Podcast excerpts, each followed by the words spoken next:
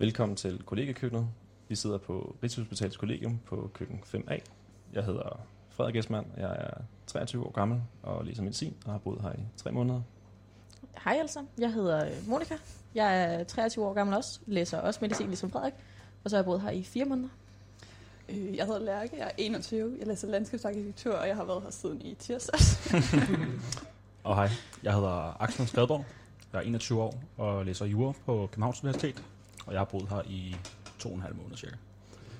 Vi kommer til at underholde jer her de næste to timer med forskellige spørgsmål fra en margrethe Vi kender ikke spørgsmålet på forhånd, så øh, det bliver spændende.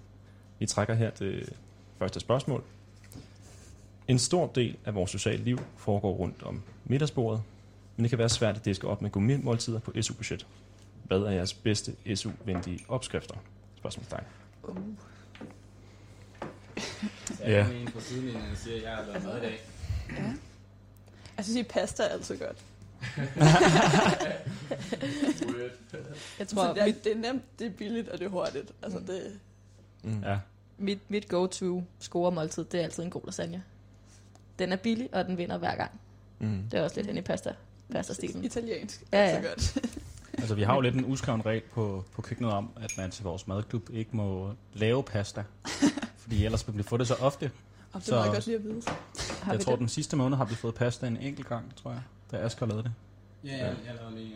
Uh... Altså, jeg lavede pasta i onsdags. Jeg vidste ikke, vi havde en uskrevet regel om det. Ej, jeg vil sige, det er jo et ret godt spørgsmål på et, øh, på et kollegekøkken, fordi man typisk gerne vil prøve at lave nogle SU-venlige priser, og vi Mm.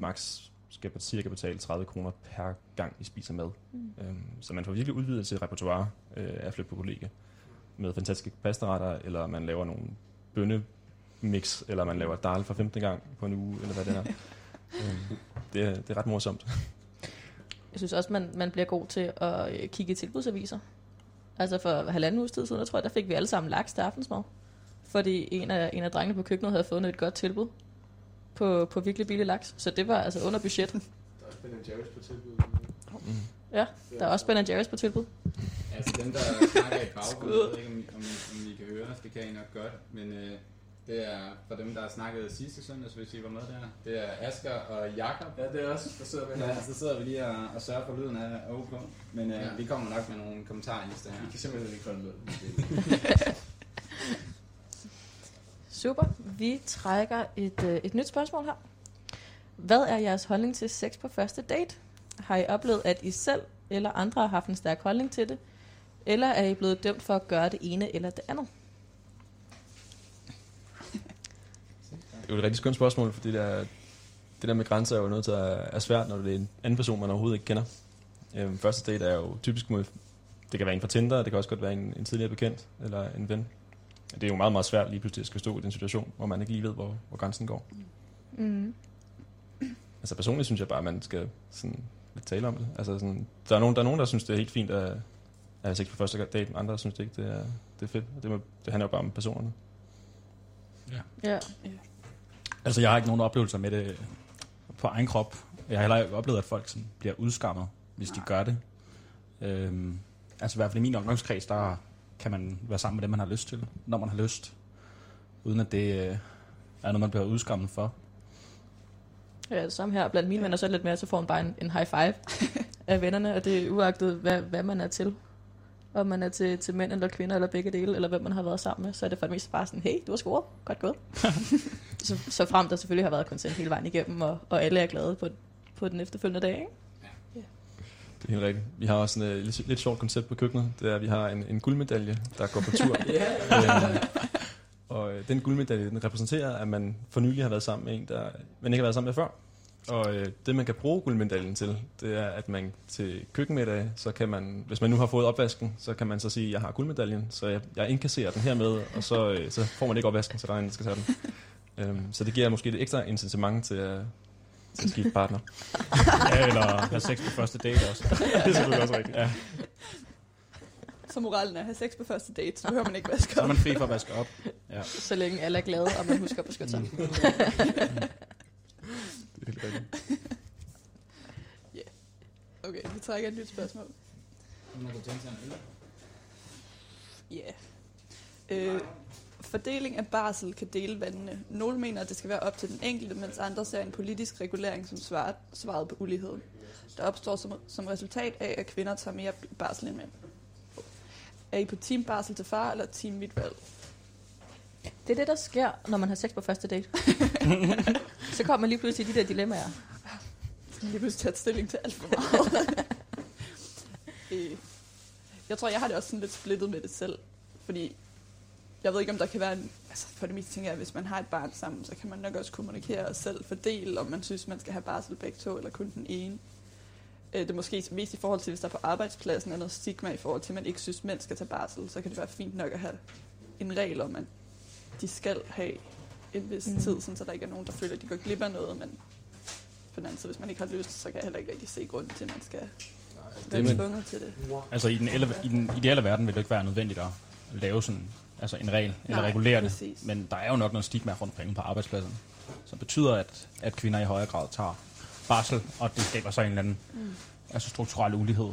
Øhm, altså jeg synes personligt, at man, man skal have lov at bestemme selv. Ja. Og øremærket barsel, det, det kan jo være fint, men det er jo ikke nødvendigvis godt, hvis en mand så ikke på, har mulighed for at tage den barsel på arbejde, så går den bare tabt. Mm. Øh, og så kunne det være fint at, at have, have, have en hjemmegående mor, for eksempel, øh, lidt længere. Men der er også nogle undersøgelser, der har vist, at, at når der er den fordeling, som der er hos langt de fleste, så, øh, altså, så kommer kvinderne simpelthen så langt bagud i forhold til, til lønniveau og karriereniveau, at de aldrig får indhentet deres mænd eller deres ægtefæller. Så sådan, på den måde, der kunne det måske være meget smart, at man, for at tale ligestillingskamp, øh, at man indførte nogle, altså nogle grove rammer for, hvordan det skulle fordeles, sådan, så der var en lige mere, mere ligelig fordeling.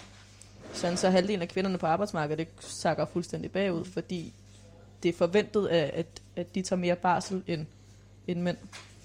altså, jeg synes, den er lidt svær, for jeg tænker også, der nok er nogle kvinder, der efter at have været gravide, har brug for lidt længere tid end manden til at have sikkert. barsel. Der er lidt, ja, kroppen skal lige ovenpå. Og sådan noget.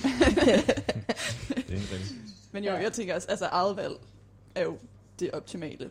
Det er jo lige altså bare, hvis der er nogle mænd, der ikke kan komme til det af den grund, men jeg tror også, de fleste arbejdspladser er sådan ved at være nogenlunde med på det. Det Det er tror jeg. også, altså sådan, hvis man skal til at, som en, som en lille virksomhed skal til at hyre nogle nye, så må man jo ikke, man må jo ikke kigge til, om, om det er en kvinde eller en mand, eller om de er en fødedygtig, eller hvad man nu, eller hvad man nu siger, ikke? Øhm, men altså, hvis man nu er på Team Barsel til far, så vil det jo ikke være nogen forskel. Hvis de sådan, skulle have lige, lige lang tid, så er der jo den samme sandsynlighed for, at det, om det er manden, som bliver pigen, i stedet for, at det er altid er pigen, der eventuelt skal lige, okay, kan vi holde til, at han, hun skal have et år væk? Ja.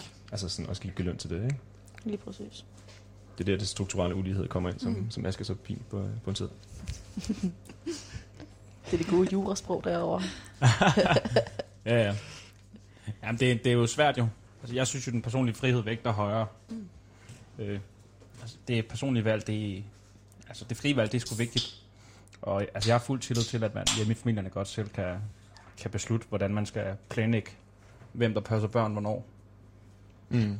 Jeg tror bare, det, altså sådan, jeg tror måske, man tænker mere over det, når man, som, som lærker jeg, måske kommer til at sidde til en jobsamtale om 10 år, Mm. og måske ikke har fået børn endnu, og så vide, at man måske er op imod dig, Axel, mediciner mod en jurist, det passer ikke skide godt, men sådan, at man så ved, at hvis man så ikke har fået jobbet, jamen, så kan man aldrig helt vide, om det rent faktisk er fordi, at de så har tænkt, okay, vi gider egentlig ikke have hende her, fordi vi gider ikke betale for hendes løn et helt år, plus en vikar, der skal overtage hendes arbejde. Hvorimod du ville så være det, det nemme valg at tage, fordi der ikke rigtig der var nogen ekstra udgifter ved, at du skulle have et barn. Bestemt, ja, altså, det, er jo, det er jo et faktum. Men jeg synes også, man må altså, have lidt tillid til, til virksomhederne, vælger den, altså, den, også den mest kvalificerede medarbejder. Man kan jo godt opstille et, altså et scenarie, hvor vi er lige gode, og så bliver jeg valgt af den grund. Men, ja. men altså, der er jo også mange virksomheder, som har en interesse i at have sådan en, en kønsfordeling, som er nogenlunde altså 50-50. Ja. Altså, det er ikke, jeg synes ikke, det er helt sort-hvidt heller. Nej, bestemt ikke. Men klogt, at det, det er et godt argument. Det er helt klart. Og Team Midtvalg har også den fordel, at det, det tillader de her lidt anderledes måder at have forhold på, øhm, som ikke nødvendigvis kun skal være mand-kvinde eller så videre, fordi mm. så kan man selv tænke, der er en, der skal være hjemmegående, om det er en mand eller en kvinde, og så får tingene til at hænge sammen på den måde. Og det vil ikke nødvendigvis overhovedet kunne fungere, hvis der var altså tvunget barsel Mm. til begge køn selvfølgelig. Nej, jeg ved slet ikke, hvordan reglerne er i forhold til, til homoseksuelle par og børn. har ingen idé om, hvad Pas. reglementet ligger, ligger på der. Jeg må også melde pas på den. Det må vi lige så på senere. Det bliver i pausen. Vi vender tilbage med et svar. Vi, øh, vi prøver at trække et spørgsmål mere. Og det lyder således. Internettet og sociale medier føles ofte som det vilde vesten. Bør vi regulere politisk, så virksomheder står til ansvar for det indhold, de huser, eller kunne man forestille sig, at vi giver afkald på for meget frihed? Ja, jeg tror lige, vi skal have den igen. Jeg tror lige, vi skal have den igen her. Så internettet og sociale medier føles ofte som det vilde vesten. Bør vi regulere politisk, så virksomheder står til ansvar for det indhold, de huser, eller kunne man forestille sig, at vi giver afkald på for meget frihed? Så det er sådan noget som, at for eksempel YouTube har haft nogle, nogle videoer, som har været ulovlige, eller sådan noget. Er det sådan noget, man tænker på? Ja, jeg må tænker også- være. Eller sådan racistiske udtalelser på Facebook, eller et eller andet i den Ja. stil. Ja, eller folk, Men- der får fjernet deres nøgenbilleder på Instagram, Ja. eller hvad ved jeg. Men det tror jeg, at det er der jo mange hjemmesider, der, eller sådan sociale medier, som allerede gør til en eller anden grad. Altså, der er nogle retningslinjer for, hvad man må og ikke må poste på mange forumer, ikke? Mm. Øh, Men så kan kan det man være- så, det er selvfølgelig svært at overholde, men Ja, det er også noget, som for eksempel, hvis du tager den amerikanske nyhedskampagne, altså alt det der med fake news, og man kommer med nogle kampagner, som er indeholder altså usandheder, altså falske nyheder om, om alle mulige forskellige emner. Er det noget, som Facebook for eksempel skal regulere, mm. eller er det noget, som at de selv står til ansvar for? Altså, det er jo det der... Om man, må man manipulere med, med masserne? Sådan, Altså, som det er nu, så er det jo, øh, så er det jo virksomhederne, der bestemmer, hvilke, hvilke ting, der må ligge på deres platforme. mm. Og hvis, hvis virkelighed, virkeligheden er jo sådan, at der bliver jo altså ført, bedrevet en masse politik på de platforme. Og så kunne man jo godt forestille sig, at det kunne være hensigtsmæssigt, at, at man politisk besluttede, at sådan her er rammerne for, hvordan man så kan have den politiske dialog eller debat. Lige nu så er det jo bare Facebook, der bestemmer, mm. altså i et stort omfang. Øhm, for eksempel det her, altså Facebook har jo øh, kommet med nogle retningslinjer for, for de her med politiske kampagner, hvis nok. Det er noget med, at man ikke længere kan, kan lave reklamer for det. Mm. Men øh, altså, der er jo mange aspekter i det spørgsmål. Så skal vi, skal vi sådan dreje det ind på noget, eller? Det er et godt spørgsmål. jeg skal lige læse det igen, tror jeg.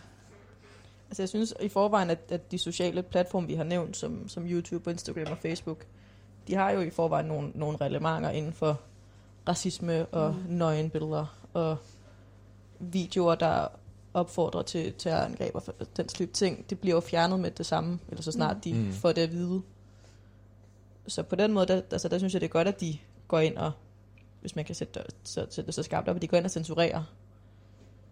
Men jeg, jeg ved ikke, om jeg synes, at der ligefrem skal være sådan overordnet politisk indgreb. For jeg synes lidt, det skal være op til den enkelte platform eller enkelte nyhedskanal, at de, er, de ligesom kan stå ved det, de siger, det, Ja. de udbreder. Det synes jeg også lyder nok. Men ellers, altså nogle steder er der også folk, der mener, at det ligesom er for skrappe reglementer allerede i forhold til sådan noget med nøgenhed, i forhold til aktivisme og kunst og alt sådan noget på Instagram for eksempel.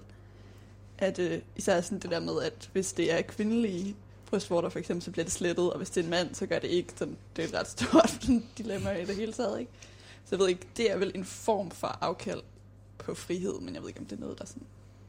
Ja. Altså hvis Det- man reglementerer, giver flere reglementer, så kan det godt være, at det bliver for meget på et tidspunkt også. Ja, det, er sådan lidt, det kan jo hurtigt blive en glidebane, kan det ikke? Til, altså, til netop at regulere for meget, og så Mm. må man lige pludselig ikke vise nogen, noget form for hud på Instagram, fordi så skal mandlige brystvorter også dækkes til, Ja. og det kan hurtigt, ligesom, det ene skridt tager det næste, og det er jo svært at vide, hvor, hvor i verden skal grænsen sættes, og hvem skal sætte den grænse. Mm. Mm. Altså lige nu giver vi jo virksomhederne magten, i stedet for at give politikerne magten. Ja, Det er, jo det, det er sådan, hvem er det, der har magten? Men selvfølgelig har forbrugeren stadig magten til at vælge et andet medie. ja. Altså Ja. sådan, der, er jo, der er jo mange forskellige typer medier, når man har så, altså, som sagt, Twitter og så videre. Man kan bare vælge det, som man har lyst til. Men det giver jo så også et problem i, at man laver sådan nogle ekokammer af politiske holdninger. Øhm, Mm. men, men det er jo et helt andet samtale. Mm. Altså man kan sige, prins, altså ja, det er jo rigtigt, man kan bare vælge platformene fra, men altså, og så er det alligevel ikke, der er jo alligevel ikke så mange store aktører på det marked. Altså, så det er jo ikke, man kan ikke bare sige, at, at markedet altså, regulerer sig selv, eller altså efterspørgselen styrer, hvem der så, ja, hvil- hvilken platform forbrugerne så helst vil bruge, når der kun er 4-5, som, som man altså reelt bruger, for eksempel i Danmark. Mm. Altså Twitter, Facebook, hvad, hvad er der ellers? Instagram, YouTube, ikke? Øhm, så jeg synes egentlig ikke, det vil være okay at, altså, fra politisk side at lægge nogle øh, retningslinjer ned. Også fordi det er jo sådan nogle store globale spillere, og altså, vi skulle nødig ende i en, i en situation, hvor at, at Facebook og Twitter ligesom kan altså, diktere den holdning, der er i samfundet mm-hmm. til et eller andet givet emne igennem censur. Men skal Øh. det så være internationale relevanter for eksempel, eller skal det være nationale? Ja, altså det ville jo nok bedst være bedst at lave noget internationalt, men det, altså, det er jo, det tror jeg næsten er umuligt. Nu kender jeg jo internettet, og tror, tror jeg ikke, at folk de vil gå lidt i protest mod sådan noget, og så bare finde en, en ny platform til, til at gøre sådan nogle ting på. Det vil jeg også regne med, der sker. Helt klart. Altså, sådan, det, det, man kan også sige, men, men spørgsmålet er, fordi er noget for svært at gøre, er jo ikke nødvendigvis det samme som, at man ikke burde gøre det. Øhm, men det er helt sandt, ja. Skal vi gå videre til næste Ja. spørgsmål? Ja. Vi kunne også Jeg tror, øh, den er en udtømt. Ja, der Ja. kommer et forslag om at tage en sang i stedet for. Det synes jeg er en rigtig god idé. Øh, Jeg synes i hvert fald, øh, Frederik, du kan jo introducere den. Ja. Øh, Det er der, hvad? Øhm, jeg har valgt øh, sangen Human af Rag Bone Man. Øhm, og det har jeg gjort af den årsag, at jeg i år 2017 var på, på Roskilde Festival, som desværre ikke bliver afholdt i år. Og der, øh, der kommer jeg til en koncert, som jeg ikke aner, hvem er. Øh, og så står der den her øh, en smule overvægtig mand på, øh, på scenen og har den vildeste stemme, jeg nogensinde har hørt. Altså det var, han, han græd også på scenen, og det var helt, helt teltet var fuldstændig følelsesladet. Øhm, og derfor ville jeg gerne spille en sang af ham. Det var en fantastisk oplevelse.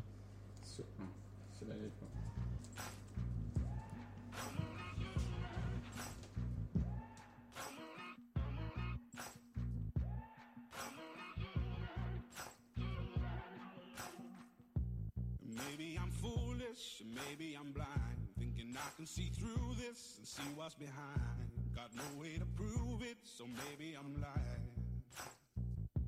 But I'm only human after all. I'm only human after all. Don't put your blame on me.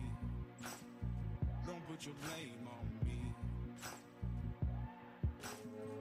Take a look in the mirror. And what do you see? Do you see it clearer are you deceived in what you believe? Cause I'm only human after all, and you're only human after all. Don't put the blame on me. Don't put your blame on me.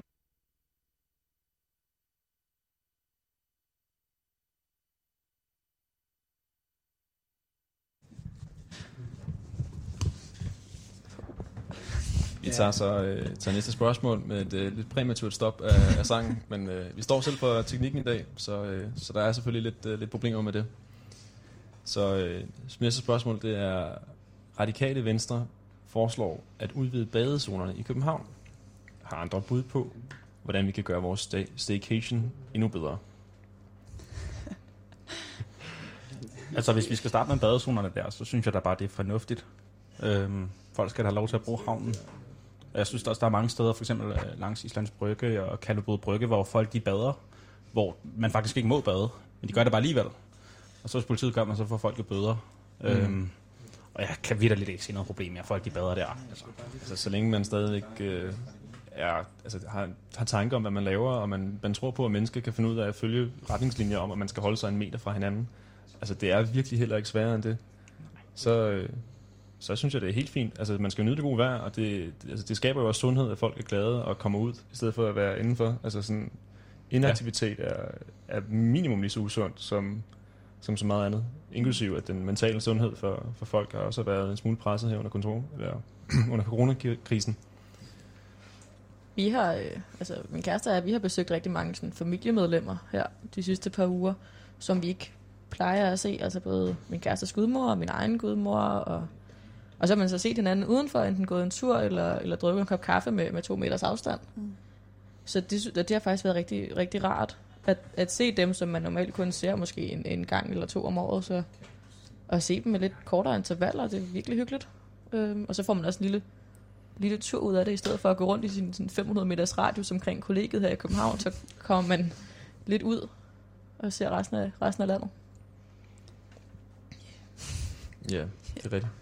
Det er også lidt sjovt med, med de her badeforbud og så videre. Øhm, jeg, var, jeg var også for, for cirka en måned siden, var jeg ude at bade øhm, nede ved Svanemøllen sammen med nogle andre fra kollegiet.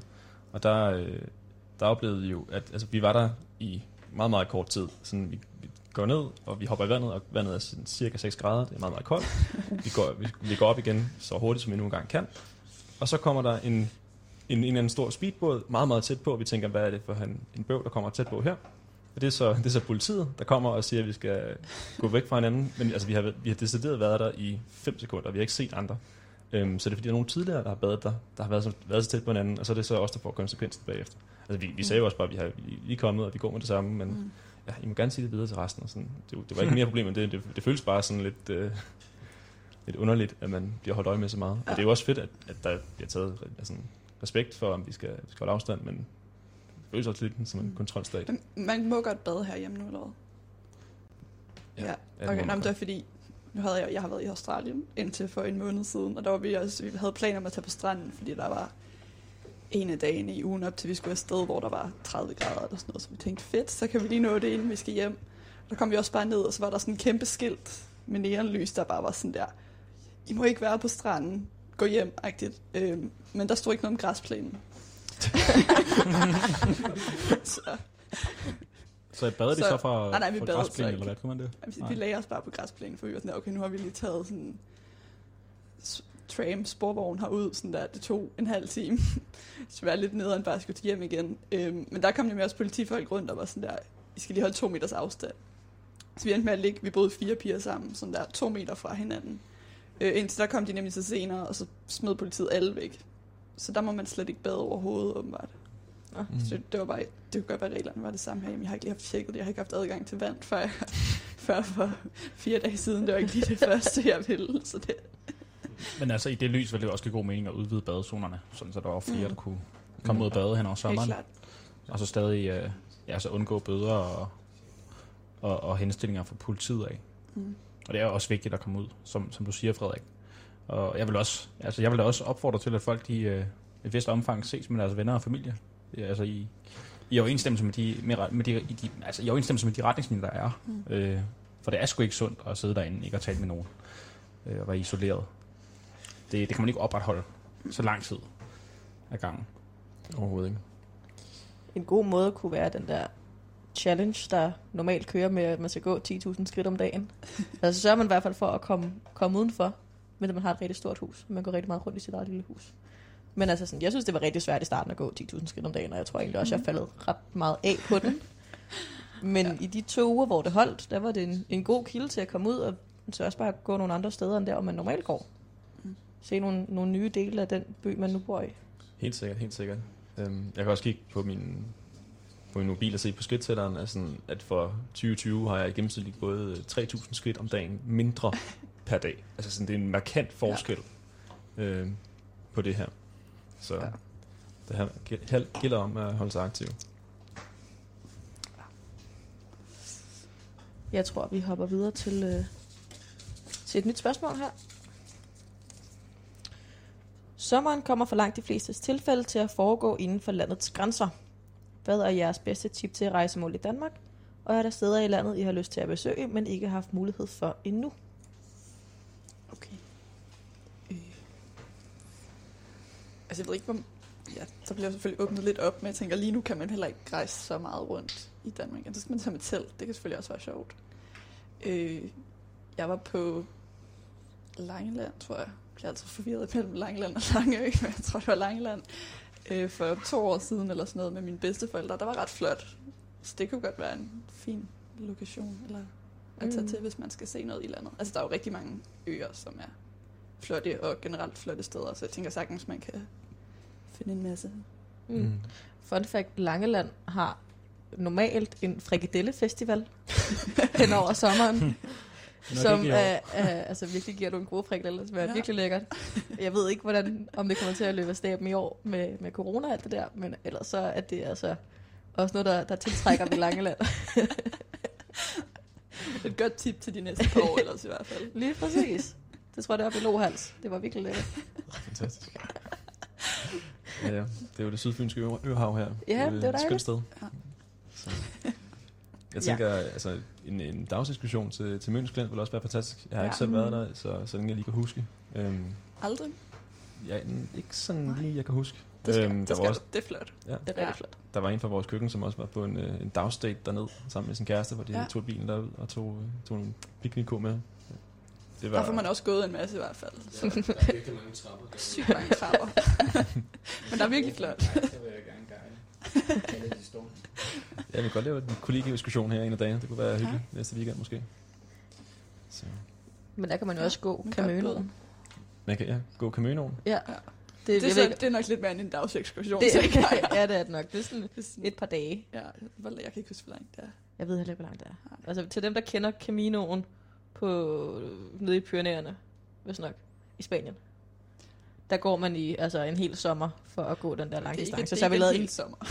lang sommer, tror jeg. Det Det er nej, rigtig altså, nu tænkte jeg Caminoen ikke. Jeg Nå, ved nej. ikke. Jeg tror, at Caminoen, det tror jeg, man skal sætte den tre dage til. Fire dage. Altså nu sidder vi her og udtaler os, noget, som vi ikke ved så meget om, så I må lige tage, tage det med et græns salt. Altså, jeg vil Okay. anbefale en, øh, en cykelferie med, med et familiemedlem eller to, så man ikke er så mange, og så noget lidt bagage på cyklerne. Og så jeg kører 50-60 km om dagen hen over sommeren. Og så er det bare altså telte med, og så bare overnat i det fri. Så kan man jo tage sådan en trank, med og lave sin egen mad. Mm. Det havde Det jeg øh, stor succes med sidste sommer. Man har sagtens gøre med venner, vel? Ja, altså det, det går det selvfølgelig også gøre det med vennerne, det skal jeg ikke blande mig i. Eller altså det kan også være sådan en, en heldags date, som man så knalde første aften, hvis man vil. Det kan være, ja. øhm, det ved jeg ikke. Altså jeg vil helt klart sige cykelferie. Det er Ja. godt, så får man også brugt kroppen, Mhm. især i disse tider. Det er en rigtig god idé. Jeg har været rigtig meget på, på Danmarks ferie i, øh, i Nordjylland, øh, Mm. hvor min familie har haft et sommerhus, i, øh, lige så længe jeg kan huske. Også min, min farfar havde det også. Der, øh, sådan tidligere, da vi var mindre, så rejste vi ikke så meget ud af landet, men tog primært sådan seks uger til Nordjylland, øh, hvor vi gik en masse ture og samlede svampe, og var ved vandet hver eneste dag. Og sådan, det, er noget, det er nogle af mine bedste barndomsminder overhovedet. Psykedeliske svampe. Ikke psykedeliske svampe, det, det var i hvert fald med vilje. Med familien. Og det var lille. Varm, ja. Ja. Mm. family trip. Frederik fem år på jagt efter svampe. Ja, det øh, Det kan jeg også varmt anbefale. Jeg er virkelig glad for øh, psykedeliske svampe. ja, både psykedeliske svampe og, øh, og Nordjylland, også i kombination. Øhm, ja, altså jeg har også familie oppe i Vendsyssel, Jørgen, og det er bare sådan et virkelig, virkelig smukt område, og lyset er virkelig pænt. Mm. Øh, der er sådan helt særligt lys om sommeren. Og ja, man skal selvfølgelig holde, holde sig fra Skagen der i, hvornår er det uge 27 eller hvad? Jeg kan ikke huske, Hvor det går helt amok. Altså har I ikke set det der Skagen Smackdown? Nej. Hvad så du? Kommer bare her. Ja. Altså, jeg undgår Skagen i de lyse nattetimer i uge 27. det, øh, det vil jeg sige, men ellers så står jeg løs med de psykedeliske svampe. Jeg vil også virkelig gerne til Skagen. Jeg kan ikke huske, at jeg nogensinde har været der, så det, det tror jeg ikke, jeg har. Men det skulle virkelig være, være rigtig smukt op. Mm. Mm. I prøver at besøge den øh, øh, begravede kirke, der er derovre. Absolut smuk. Oh, ja. Okay. En begravet kirke. Ja, ja, ja, det er sanddynerne, der er simpelthen, øh, hvis det er det, man kalder det, der er simpelthen bare Ja. begravet en hel kirke, så man kan kun lige se toppen af den. Man kan faktisk gå ind igennem der, hvor det plejer at være en af Nå ja, det tror jeg faktisk godt, jeg har været. Absolut For lang tid siden. Meget sjovt. Ej, det lyder fedt. Der er også... Ja, det er der, Robbie Mile. ikke? Nej, nej, Robbie Mille er noget andet, nemlig fordi det er et fyrtårn. Men Nå. den har de udgravet nu, tror jeg. Det er, Nå, det, det det er er også flot til gengæld. Der kan man også derhen. Og det, og det særligt sjove ved at tage sine børn med derop, det er jo, at øh, børn er meget hurtige til at adoptere for eksempel måden, folk taler på. Så hver eneste gang vi var, min, min søster og jeg kom tilbage igen fra, øh, fra de her Nordjyllandsferier, der talte vi jo jysk. Ja. øhm, Det gør jeg også. ja, og det er sådan en evne, vi, vi bibeholder, er, når vi er i, i selskab med, med folk, der taler meget markant jysk, så taler vi selv jysk meget hurtigt. Så man vender simpelthen bare øh, de forskellige dialekter. Jeg begynder at tale jysk, når jeg er fuld, og jeg forstår simpelthen ikke, hvorfor. Også mig. Det var et problem nogle gange i starten på mit studie, fordi jeg var sådan der, så lige pludselig, så når vi havde drukket der til introfesterne, og sådan, så snakkede jeg bare jysk. Og jeg var sådan jeg er bare ikke fra Jylland. Altså det, Jeg er halv jyde, men Det er altså nej, det var ikke en kritik mod Jylland. Det var bare sådan, jeg er ikke fra Jylland. Ingen kritik. Jeg synes, det er hyggeligt, når folk snakker jysk. Oh, det er godt. Så, så du associerer ikke det at tale jysk med at være fuld, eller for andre mennesker? For andre mennesker. Ja. Du, hører, du hører ikke en jysk accent og tænker... Jeg er rigtig dårlig til, jeg er rigtig dårlig til at registrere jyske dialekter, fordi der, vi har, altså, den, he, min mor kommer fra Jylland, så mine bedsteforældre snakker også jysk, så jeg, er sådan, jeg, jeg hører ikke så godt dialekter, så jeg lægger ikke nødvendigvis mærke til, at folk snakker jysk til at starte med. Mm. Ja. du har da også så lidt, lidt jysk. Du har lidt svung i, det, synes jeg. ved at komme til det nu. Det er ikke, Er det, det er den, ikke overlagt. er det den ene øl, du er i gang med, som sådan Det langsomt er bliver der? simpelthen de tre tår, jeg har taget. Så. ja, Er det sådan, man kalder det toxic? Oh. Ah, skal vi have en sang? Vi skal høre en sang. Nå, ja. Øhm, jamen, nu har vi jo ikke... Der var et spørgsmål hernede, vi kom til at læse dem igennem før, hvor der stod, at uh, Toxic med Britney Spears var den mest uh, populære sang på Spotify i karantænetiden. Uh, så nu tænkte vi, at vi lige skulle glæde alle folk med den en gang. Jo. Ja. Så lad os håbe, at det kommer til at virke den her gang. Vi undskylder, hvis der kommer til at være igen. Men øh, lad os sætte den på.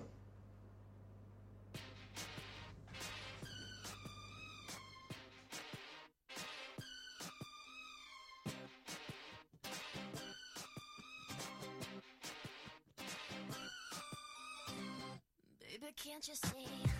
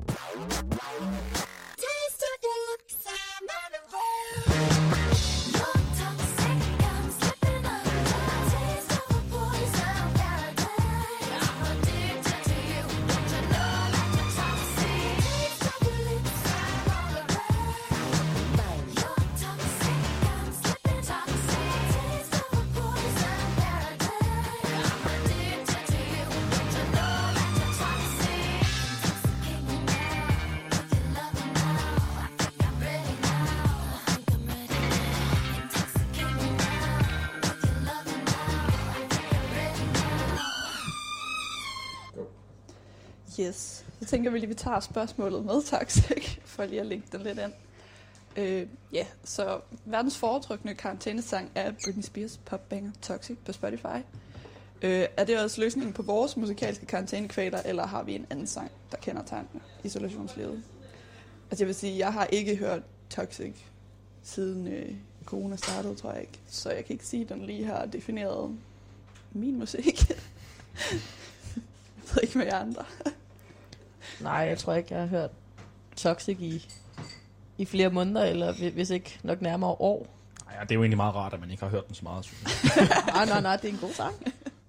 Nej, altså jeg vil sige, øh, jeg tror, min karantænetid har nok mere været, øh, altså, ja, hvis man skulle vælge en sang, så tror jeg nok, det var en rigtig banger. Losing It med Fisher.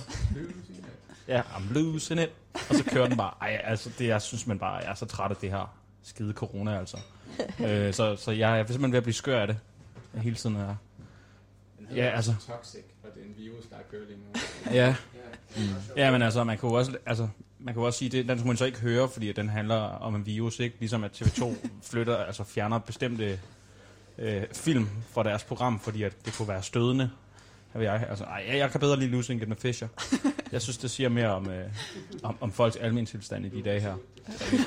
Man føler så også sådan en anelse sådan toxic. Altså jeg har, da jeg var ude at cykle her forleden dag, så, øh, så har jeg, jeg har en, en nyserefleks. Refleks. Det er hver eneste gang, øh, at solen kommer på min næse, så nyser jeg. Øh, og det her med at nyse i coronatiden, det er, det er virkelig noget, man skal tænke så meget om, fordi folk kigger meget intenst på en. Øhm, så jeg, så jeg, var, jeg var ude på cykelstien. Øhm, der kommer lige en solstråle. Jeg nyser, og så skynder mig at tage min, min trøje op over hovedet, så jeg nyser ind i selve min trøje. Øh, og så, og så er der en, øh, en anden kvinde på en cykel ved siden af mig, der komplimenterer min måde at nyse på. Som man siger. Er du Det var god. godt gået. Tak. Altså, Så bliver du lige umyndiggjort. og så bliver jeg, jeg, jeg er 23 år, og jeg har med coronapatienter at gøre på mit arbejde. Altså sådan, ja, okay, jeg kan godt finde af nye, så det var skønt. Så bad, bad du hende om at tige stille, eller hvad? nej, nej, nej, jeg tog det som et kompliment. Altså, der er Nå. nogen anden, anden grund til at gøre det. Det var, det, Gør den ikke et random kompliment. Altså. ja, ja, det er jo det, er jo det der med i Danmark. Stilen, hvor man bare ikke taler sammen. Ja, ja, Og det bedste er, at det ikke engang er et symptom, jo. ja præcis. Det, øh, Det kan godt være, hun havde komplimenteret på, dig, på det ligegyldigt, om det havde været coronatid eller ej. Mm. altså, måske kan hun bare ikke finde nyse ordentligt. Hvor Det er gammel var det, du sagde, hun var? øh, hun, hun var nok oppe i 40 plus. Okay, så det var ikke sådan, det var ikke fordi hun prøvede at flytte, eller? Ah, kan det, det, Og havde, det kan du godt være, en lille Ja. jeg, jeg tror, jeg, er ofte. Ja, det er rigtigt. Men altså, du, du taler om, øh, om losing it før. Altså, hvad er det, du synes, der er særligt svært med coronatiden? Er det det ikke at se andre mennesker, eller er det bare alle de restriktioner, man lige pludselig får trukket ned over hovedet? Ja, jeg tror, det er nok en kombination. Altså, jeg synes, unge mennesker generelt ligger sådan ret højt, ret stort offer. Altså, unge mennesker ses jo bare mm. med mange mennesker. Sådan en, mil- en, en almindelig kernefamilie, de, de går på arbejde, og så henter de børn, og så er de hjemme og laver mad, og så har de måske nogle aftaler med deres venner en gang imellem, mens unge mennesker omgås altså med, i meget større grupper, og med mange flere forskellige mennesker, og har, har en meget mere omskiftelig hverdag, og mm. altså, drikker mange bajer ude i byen, ikke? og det gør man jo ikke, hvis man er en kernefamilie. Øh, så ja, unge ligger et stort offer, og, altså, jeg synes også, det er frustrerende, at, at, øh, at det bliver i talsat, som om, at øh, unge mennesker, de bare mødes ude på bryggen, og så er det bare et problem. Så skal de udskamme, så hvad ved jeg? Altså, jeg synes det er fint, at unge mennesker lige... Også, de må godt få lidt credit, og også, det må også godt være okay at, at have det nederen med det, og lige vil ses med sine venner lidt. Plus der er Øhm, måske også flere unge mennesker, der bor alene også i lejligheder og sådan noget. ikke? Altså mm. lidt Mm. hårdt, hvis man bare... Nu er vi heldige, vi bor, hvor der er mange mennesker samlet, så man ikke bare sidder alene, eller ikke har mulighed for at se nogen på noget tidspunkt. Jeg tænker, det er rimelig tøft, hvis man bare Ja. sidder alene i sin lejlighed i, hvad, hvor lang er det? To måneder efterhånden? Mm. Ja. Ja, i morgen er det den 11. så er det to måneder siden, Mette Frederiksen lukkede, lukkede landet Ja. ned, ikke? Det er blevet to minutter. Der er gået to måneder, ja. Det er, det er lang tid, altså tænke, altså jeg synes ikke, det er så lang tid siden, men ja, vi sad ude fælles i stuen og så det her update og tænkte, okay, nu bliver det seriøst i Danmark, ikke? Mm. Altså sådan, der tænker jeg også, det her det er en historisk øjeblik, vi kommer i møde, fordi det er ikke lige sket, som jeg kan huske, jeg er selvfølgelig ikke så gammel, men altså, det, Nej. Men ja, jeg er enig med, med dig, Axel, i, at, at der er rigtig mange, som offrer noget, fordi Mm. mm. det er jo virkelig, altså for eksempel studenterne, det her, det er deres sommer. ja, det den kommer sådan- ikke tilbage igen jo. Nej, det er præcis. Man så jeg har kan masser af sommer, når man er 45. Ikke? Altså. ja, lige præcis. Altså sådan, så om du tager det i det ene sommerhus eller det andet sommerhus, og 2020 eller år 2021, det kommer lidt ud på det samme i forhold til, om du bliver student, og du får lov til at have din vogntur og dine to uger, hvor du simpelthen bare render rundt med den der hat på, og har en øl i hånden 24-7, og har det fedt med dine venner. Mm. Og det kommer de bare ikke til at kunne på samme måde. Og det synes jeg er helt vildt ærgerligt. Også alle dem, der bliver færdige med en professionsbachelor, eller bliver kandidater, ja. eller altså alle dem, der bliver sådan, hvor det, hvor det her det markerer afslutningen på et eller andet, som ikke kan fejres på samme måde, som det plejer. Mm.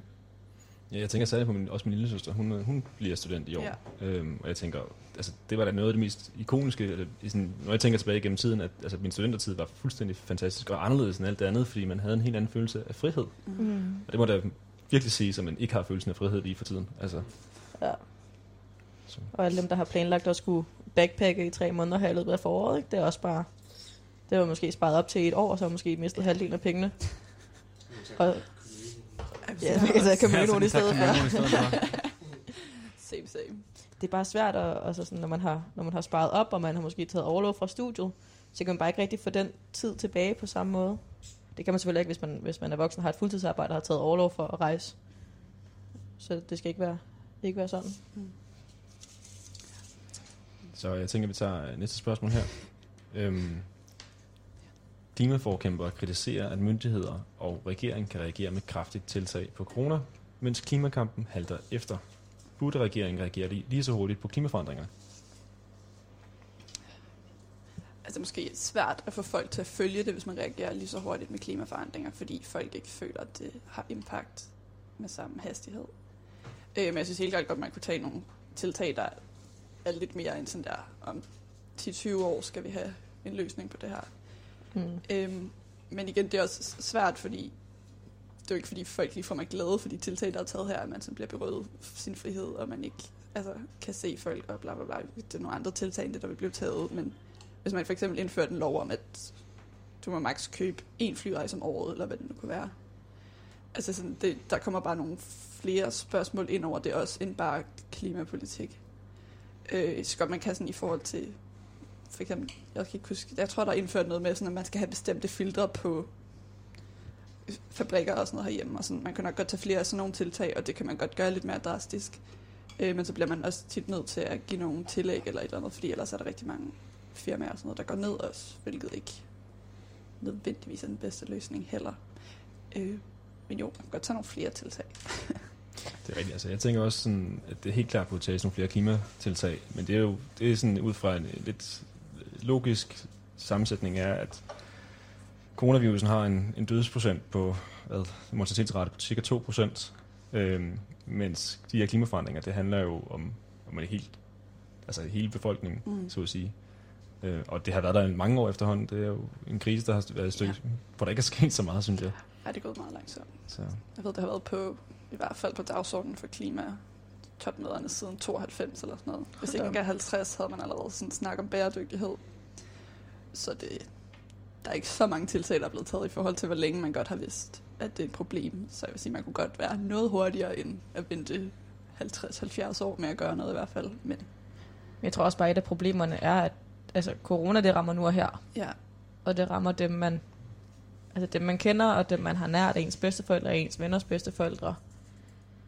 Så på den måde, så har man mere lyst til aktivt at, at gøre noget, der virkelig kan, kan begrænse det her. Hvor i forhold til, at hvis man nu sætter det på en spids, sådan, jo jo, klimaet forandrer sig, men hvor meget kan vi reelt mærke til det lige nu, og så sker der måske noget om 50 år, og så sker der måske noget om 20 år, eller altså sådan, det er svært at, at se de, de sådan, altså, virkelig store konsekvenser lige nu og her.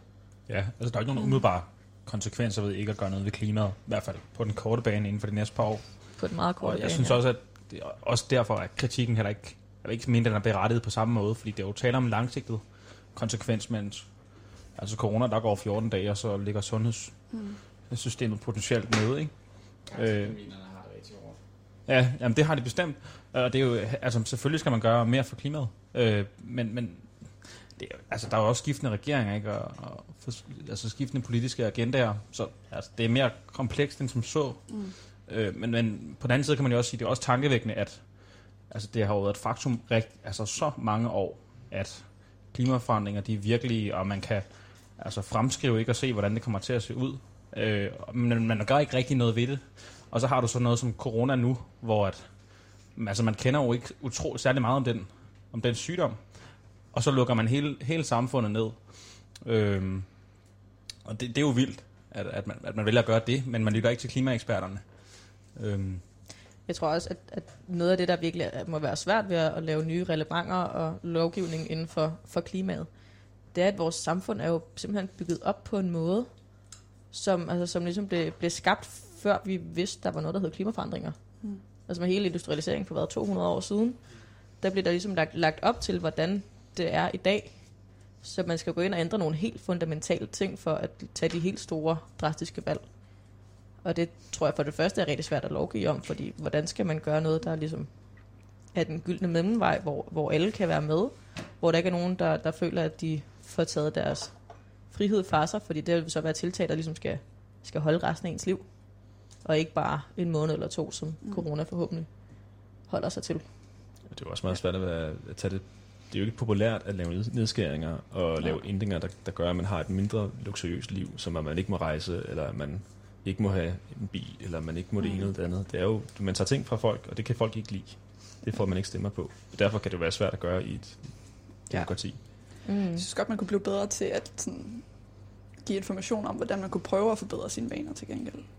Altså sådan, måske også som samfund give nogle, altså fordi det er jo virkelig svært, for eksempel i forhold til sådan noget fast fashion og sådan noget, hvor man køber det der, der bare bliver overproduceret og overproduceret. Mm. Altså det er virkelig svært at finde information om, hvor ting kommer fra. Øh, og også, sådan, altså hvis det, også hvis det ikke kun er klima, men sådan noget arbejdsforhold og alt sådan noget også. Øh, sådan, man skal bare sætte sig virkelig meget ind i ting for at finde ud af det. Og det, altså hvis nu man havde bedre kilder til at finde ud af det, så kunne det også være, at man kunne forbedre det, uden at skulle lave sådan lovmæssige reglementer, men bare ved at informere folk lidt bedre. Ja. ja, jeg tror også, der, der er også mange virksomheder, der som reklamerer sig selv ved at være miljørigtige og forkæmpere, hvor det måske så er et ud af 100 produkter, de har på markedet, som så er produceret 100% miljørigtigt, men så kan de så bruge det som deres, deres marketingstrategi, Ja, og så støtter man alligevel. Altså, jeg tror ikke, der sådan er nogen generelle regler for, hvad der skal til, før man kvalificerer sig som bæredygtig. Nej. Så det sådan selv, hvis de reklamerer med det, så det er lidt svært at vide, hvor meget man egentlig kan regne med, det er rigtigt alligevel. Mm. Altså der er jo for eksempel sådan et produkt som, som palmeolie, som er i rigtig mange forskellige øh, produkter, som for eksempel Nutella og så videre, som bliver produceret ved, at man brænder jungle af, og så laver man palmefarm, fordi det er meget mere profitabelt. Mm. Så man uden, sådan ødelægger totalt biodiversitet, og det er et kæmpe problem alle mulige andre steder. Men det er i alle, stort set alle produkter, vi har mm. i. Danmark, og det kan være rigtig svært at, at skære de her ting ud, fordi det heller ikke nødvendigvis er så tydeligt, at man lige er opmærksom på det.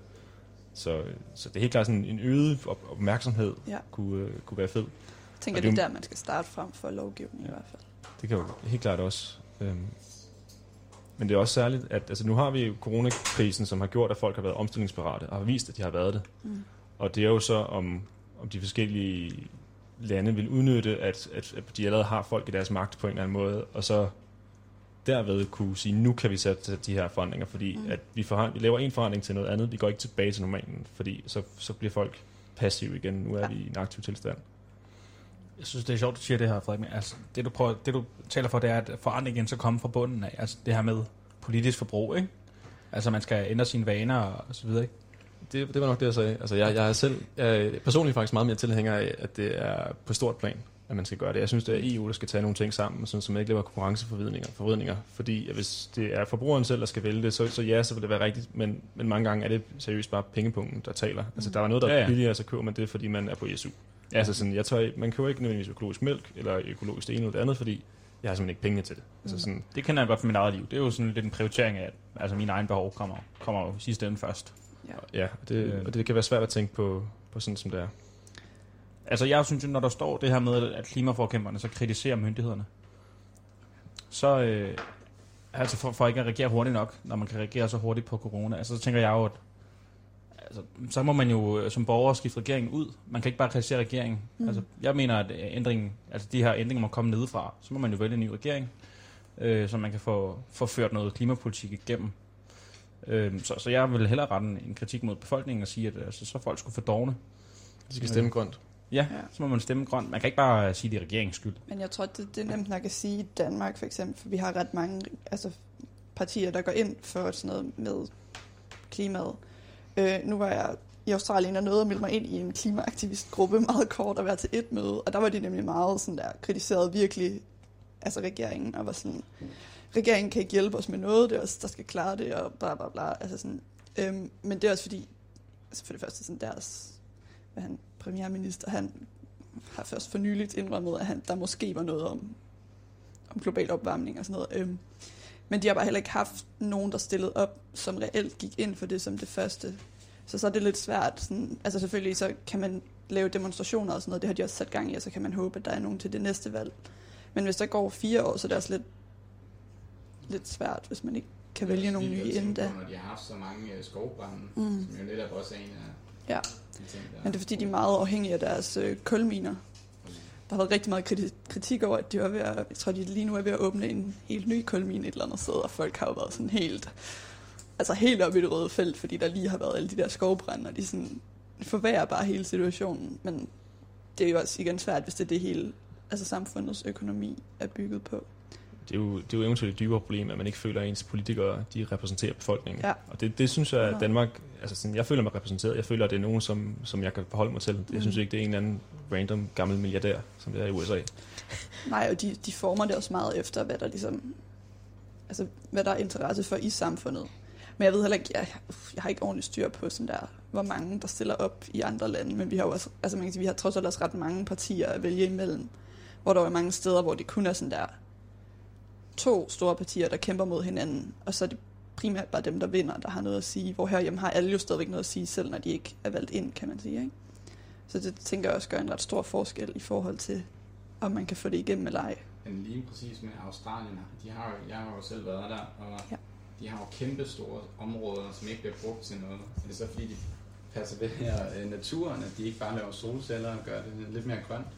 Det, det kunne være... Jamen, ja, det snakkede vi faktisk også om, øhm, at øh, fordi både mig og en af mine roomies, der var til det der møde, at sådan, det er lidt sjovt netop, fordi de har så mange store åbne arealer og kyst og ja, ørken, så sådan, de burde have ret gode muligheder for netop at starte vindmøllefarme eller sådan solcellefarme, fordi der, altså, der bor alligevel ikke nogen der. Og selvfølgelig kan man så argumentere for, at det måske kunne forstyrre sådan, biodiversiteten og økosystemerne der, hvor man gør det, men det, ja, jeg ved ikke helt, hvordan processen er, når man sætter sådan noget op. Så det, men umiddelbart tænker jeg godt, at man burde kunne ja, altså få penge fra nogle andre steder. Det er måske bare noget, som, som virker lidt for, for omfattende og uoverskueligt at starte helt op fra bunden af, hvis man føler, at man har en hel masse andre problematikker på, på dagsordenen, som de jo uden tvivl Helt har. klart. Så det kan være svært at være, være dem, der går, der går for os, selvom Mm. man måske er, er blevet valgt af nogen, der synes, at, at en del af det, man stemmer på, det er at stemme på en grøn omstilling. Mm. Ja, det er et kæmpe- projekt, hvis de skal til at Lige præcis. det. Så hvis vi skal have en konklusion på det her spørgsmål, altså, altså sådan, sy- synes vi så, at, at altså, burde regeringen reagere hurtigere, eller burde de ikke reagere hurtigere? De burde reagere hurtigere. Ja, hvad med dig? Jamen, jeg vil, jeg vil nok sige, jeg synes, de burde reagere hurtigere, men nok ikke lige så hurtigt. Øh, Jeg Nej. tror, hvis man skal lave, det er, man skal jo lave nogle store investeringer, ikke? Og det skal man fandme, det skal man altså gøre med, altså velovervejet. Altså, Mette Frederiksen og hendes regering, de, altså, de famler jo blinde her, ikke? Og man kan heller ikke rigtig forvente Mm. andet, men, men, men altså, når man skal lave store klimainvesteringer og, og omlægge samfundet strukturelt, så bliver man altså nødt til at... Vi, øh, vi vender tilbage her efter nyhederne til endnu en time med kollegasnak.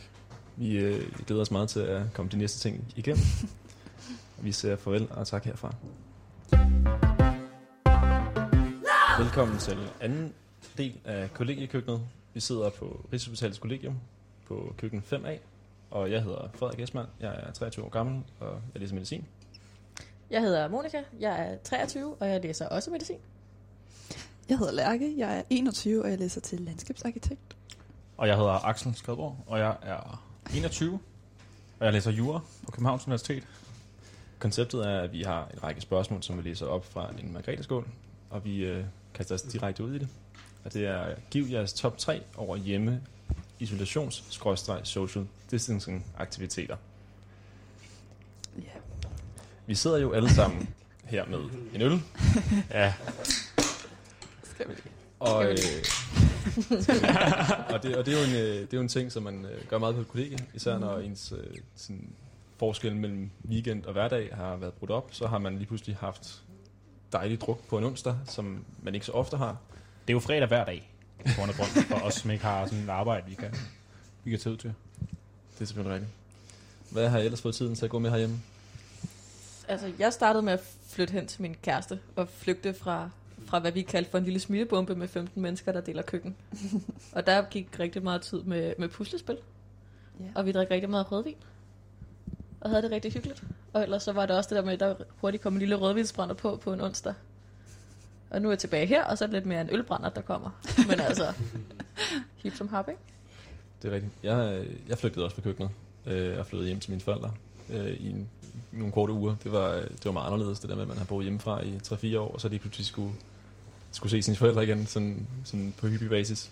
Og der, der kastede jeg også mig ud i, et hav af underlige projekter om, at jeg skulle, jeg skulle læse anatomi igen, selvom jeg allerede har gjort det en gang, og forberede mig på næste semester, eller jeg tog på en 60 km øh, cykeltur, også bare uden jeg nogensinde havde cyklet før, og havde meget ondt i røven bagefter. altså, det var, øh, det var meget sjovt, når man sådan lige pludselig tænker, okay, nu skal jeg lave noget helt andet. Altså sådan, men, øh, Ja, altså jeg vil jo sige, den gode og ansvarlige er jo at sidde og læse, ikke? læse til eksamen og prøve at følge med mm. på i en studie. Men det synes jeg simpelthen er umuligt. Øh, jeg kan simpelthen ikke koncentrere mig herhjemme. Jeg savner virkelig at komme ud på læsesalen. Så ja, hvis man kan, så læs. Og ellers så tror jeg, jeg vil anbefale Netflix. Eventuelt i kombination med noget chill. Jeg ved Hvis ikke- man har nogen at chill Hvis med. man har nogen at chill med, ellers må man jo klare det selv. Øhm, det er også anbefales. Øhm, så, ja, så det, altså, tiden skal jo gå med et eller andet, og man kan jo ikke sidde og kigge ind i væggen. Øhm, jeg har hørt, at Pornhub har sådan en lille gratis, Ikke længere. gratis, ikke Gratis længere, premium periode. gratis premium periode. Ikke Jamen, længere. øh, Det har er, der, det er der nogen, der har tjekket op på. Det kunne I jo så have anvendt. ja, Ja. øhm, så Men altså, jeg ved, at der er nogle sexhjemmesider, som, altså, som har haft 100% højere salgsrater i, i marts måned, end de har haft tidligere. Og som har lavet alle mulige sådan, 10-dages gavepakker og alt muligt fancy, fordi der simpelthen har været så høj efterspørgsel her på det sidste. ja, altså tænker du på uh, Sinful, eller hvad? Ja. Sinful.dk skud. Lige præcis. Ja, man skal jo bare huske lige at vaske sit, uh, sit legetøj bagefter. Øh, og det var, ikke dele det. det, eller hvad? Ja, ja lige præcis. Som så mange jo gør. Ja, ja det, det, har vi ikke noget af her på køkkenet i hvert fald. Øh, endnu. Dog ikke. Inden. Hvad har du af planer? Ja. Der er nogle køkkener, der har en dildo. Sådan en køkken. Ej, nej, nej. Du det? Okay, hvis, Hvor- hvis- I ikke kunne høre det derude, så siger så Jacob, at der er nogen her på kollegiet, på et andet køkken, som har simpelthen en køkkendildo, der går på runde. Jeg ved ikke, om man kan bruge den selv. Men den er der som sådan en trofæ, så lidt Okay. frem. Altså, så er den ude i køkkenet. Altså, det er mindre bekymrende, end hvis den går på runde. jeg Det var bare lå her. Øh, men det var bare sådan en lille en. Det var Der havde vist også været en større. Jeg brugte den ikke. men jeg synes- Godt, ja. Ja. Altså jeg vil sige, jeg havde rigtig mange øh, ambitioner om at øh, skulle bage alt muligt, eller lave sådan der øh, lidt ambitiøse måltider. Jeg har ikke fået lavet noget af det, det vil jeg så sige. Øh, tror, jeg blev meget doven. Jeg kom hjem fra Australien, så jeg skulle holde mig isoleret i 14 dage. Øh, det var så også hos mine forældre, og så jeg kunne heldigvis godt spise ude med dem, men jeg ville helst ikke kunne ture og sådan noget, så når man først har siddet stille i 14 dage, så jeg ved ikke, jeg havde lidt en idé om, at jeg ville være meget produktiv, når jeg kom ud. Det Men havde sådan det var lidt modsatte effekt, tror jeg. Mm. Det handler jo også om det der med, med produktivitetsvaner. At man, altså jeg har været vant til de sidste mange år, at jeg tager ikke hjem, før jeg har lavet det, jeg skal i løbet af dagen. Mm. Jeg, har, jeg har siddet på Panum, hvor man læser medicin, og så har jeg simpelthen bare siddet med min læsemarker, og så har jeg læst og lavet opgaver og eksamener, indtil jeg var færdig med det, jeg skulle den dag. Og så tager jeg hjem, og så har jeg fri. Og så det her med at lige pludselig skulle være hjemme hele tiden, og have følelsen af at have fri, og så samtidig skulle tage sig sammen til at færdiggøre en, en bacheloropgave, og lave forskning, og lave alle mulige Mm. andre ting, det har været meget, meget svært at lave den her omstilling, fordi man, det er så integreret i, hvem man er og hvad man gør. 100. Ja, det er virkelig svært at differentiere imellem, hvornår man kan tillade sig at have fri, og hvornår man skal lave noget. Ja, altså jeg har, jeg har det helt på samme måde. Altså man tager ud på universitetet, hvis man går der, og så har man sin, sin arbejdsdag derude, og sit arbejde, sin arbejdsstation, og så tager man hjem og kan ligesom lægge arbejde fra sig, studie fra sig, og så kan man være sig selv. Og de der grænser, de er fuldstændig udvisket de her tider. Mm. Så jeg tror, det er godt tip er at stå tidligt op om morgenen, og så prøve at have en normal hverdag. Så i øvrigt, øh, ja, altså prøve at, prøve at indrette sig sådan, så man har en arbejdsstation derhjemme. Og så kun bruge den til arbejde, og så ja, smide sig over i seng, når man er færdig med det, eller, eller noget andet. Ja. Eller gå ud på, ja, på køkkenet, hvis man bor på kollegie, eller ja, ude i stuen. Mm. Men det er jo den her dårlige samvittighed, som, som, fordi man tænker, at man altid skal kunne lave noget. Altså man har ikke den her frihed. Altså sådan, det der med, at man, når man er derhjemme, og det er også ens arbejdsstation, så kunne man jo godt sidde og arbejde. Man kunne jo godt sidde og skrive mm. På sit bachelor, sidde og skrive på en eller anden opgave, fordi du, kan, du er her jo. Altså du, du burde gøre det. Øhm, så den her frihed, den, den, den har man bare ikke fået. Mm. Og det har jo selvfølgelig påvirket at, altså, ens humør og alt muligt andet. Ligesom det ikke at kunne se folk påvirker ens humør, eller at fitnesscenteret er lukket, påvirker ens humør osv. Men altså, når man sidder med sit skrivebord, i hvert fald når man har et, et kollegieværelse, som vi har. Mit bord, det er halvanden meter fra min seng. Det er så nemt at komme til og falde ned i sengen. Og så ligger man der, og så kan man simpelthen ikke rejse sig og sætte sig ved bordet. Og Netflix bliver tændt, og så kan man ikke rejse sig de næste tre Ja. ja. timer. Og så er arbejdsformiddagen forsvundet. Mm. Jeg vil sige, sådan en 5 minutters pause, det bliver meget hurtigt til to timer. Lige præcis, lige et afsnit mere, og et afsnit mere. Og det, jeg synes, det er virkelig svært herhjemme. Mm. Vi tager, øh, tager næste spørgsmål her. Yes. Torsdag aften annoncerede regeringen fase 2 af genåbningen, der blandt andet inkluderer restauranter, caféer, værtshuse, detailhandel og storcentre. Hvad glæder jeg mest til ved denne genåbning? Og er der nogen, I slet ikke ser frem til? Jeg har da selv talt om at tage på et værtshus sammen med en, Mm. en ven eller to, bare lige for at komme ud og prøve det igen, og, og, det, dele, at dele en, en fadøl i stedet for udelukkende en, en grøn tuborg. Mm. Øhm, det kunne da være sjovt. Altså, man skal stadig huske på, at det er en anden setting, men bare det der med at, med at komme ud igen og bare opleve verden, i stedet for at se de samme mennesker hele tiden. Altså, man har virkelig lært hinanden godt, godt, godt at kende, men, men det er stadigvæk, altså, man kan også godt få for meget Meget på et godt med lidt tidspunkt. afveksling. Ja. Jeg tror også, der kommer til at være rimelig fornuftige reglementer. Altså, de har jo, de har jo lavet de her løsere regler og lovgivninger, fordi der vil komme, har jeg forstået, der vil komme nogle reglementer til caféer og restauranter og værtshus og butikker, sådan så de kan overholde det der med egentlig deres afstand, Mm. som de nu har ved at sige i dag, og der kommer til at være sprit, og man må være der et maks antal, et, et maks mængde tid. Mm. Så jeg er egentlig ikke så nervøs for det, hvis folk de fortsætter med at bruge deres sunde fornuft, som forhåbentlig er blevet lidt, kommet lidt på ryggraden de sidste to måneder med håndsprit, og måske ikke lige give kindkys og kram til, til alle, du møder i løbet af en dag.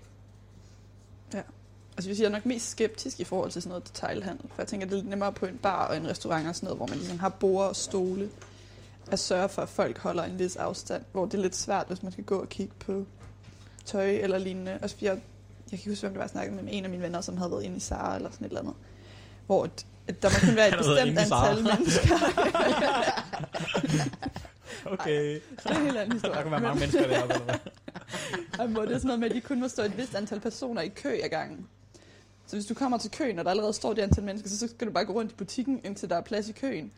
Hvor jeg tænker sådan, det virker ikke helt optimalt i forhold til, en dårlig til løsning. smittefar. Ja, sådan der, Altså så er måske sådan- smart at bare lave en længere kø, hvor man så har afstand. Men Ja, ja, helt klart. jeg ved ikke, jeg tror, det, det, det er lidt svært at håndtere i sådan en setting, fordi der er jo ikke, altså der er ikke rigtig nogen opdelinger af, hvor man skal være. Så skal man kun være en per gang eller et eller andet. Altså jeg ved ikke, hvordan man sådan helt skal gøre det i praksis. Jeg tror ikke, jeg kommer til at gå en masse ud i detailhandlen i hvert fald. Nej, men jeg tænker også, at når du går og kigger på tøj, Man rører ved alt. du rører ved alt. Du skal lige kigge på den her trøje, eller de der bukser, Og så du det silke. sammen.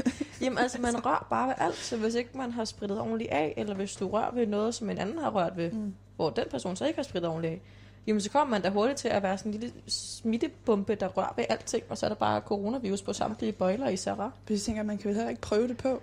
Nej, Altså fordi, hvis du Jo. tager en trøje over hovedet, så sådan... Hvis du har corona, så har den næste, der tager den trøje over hovedet, det nok også, tænker jeg. meget muligt.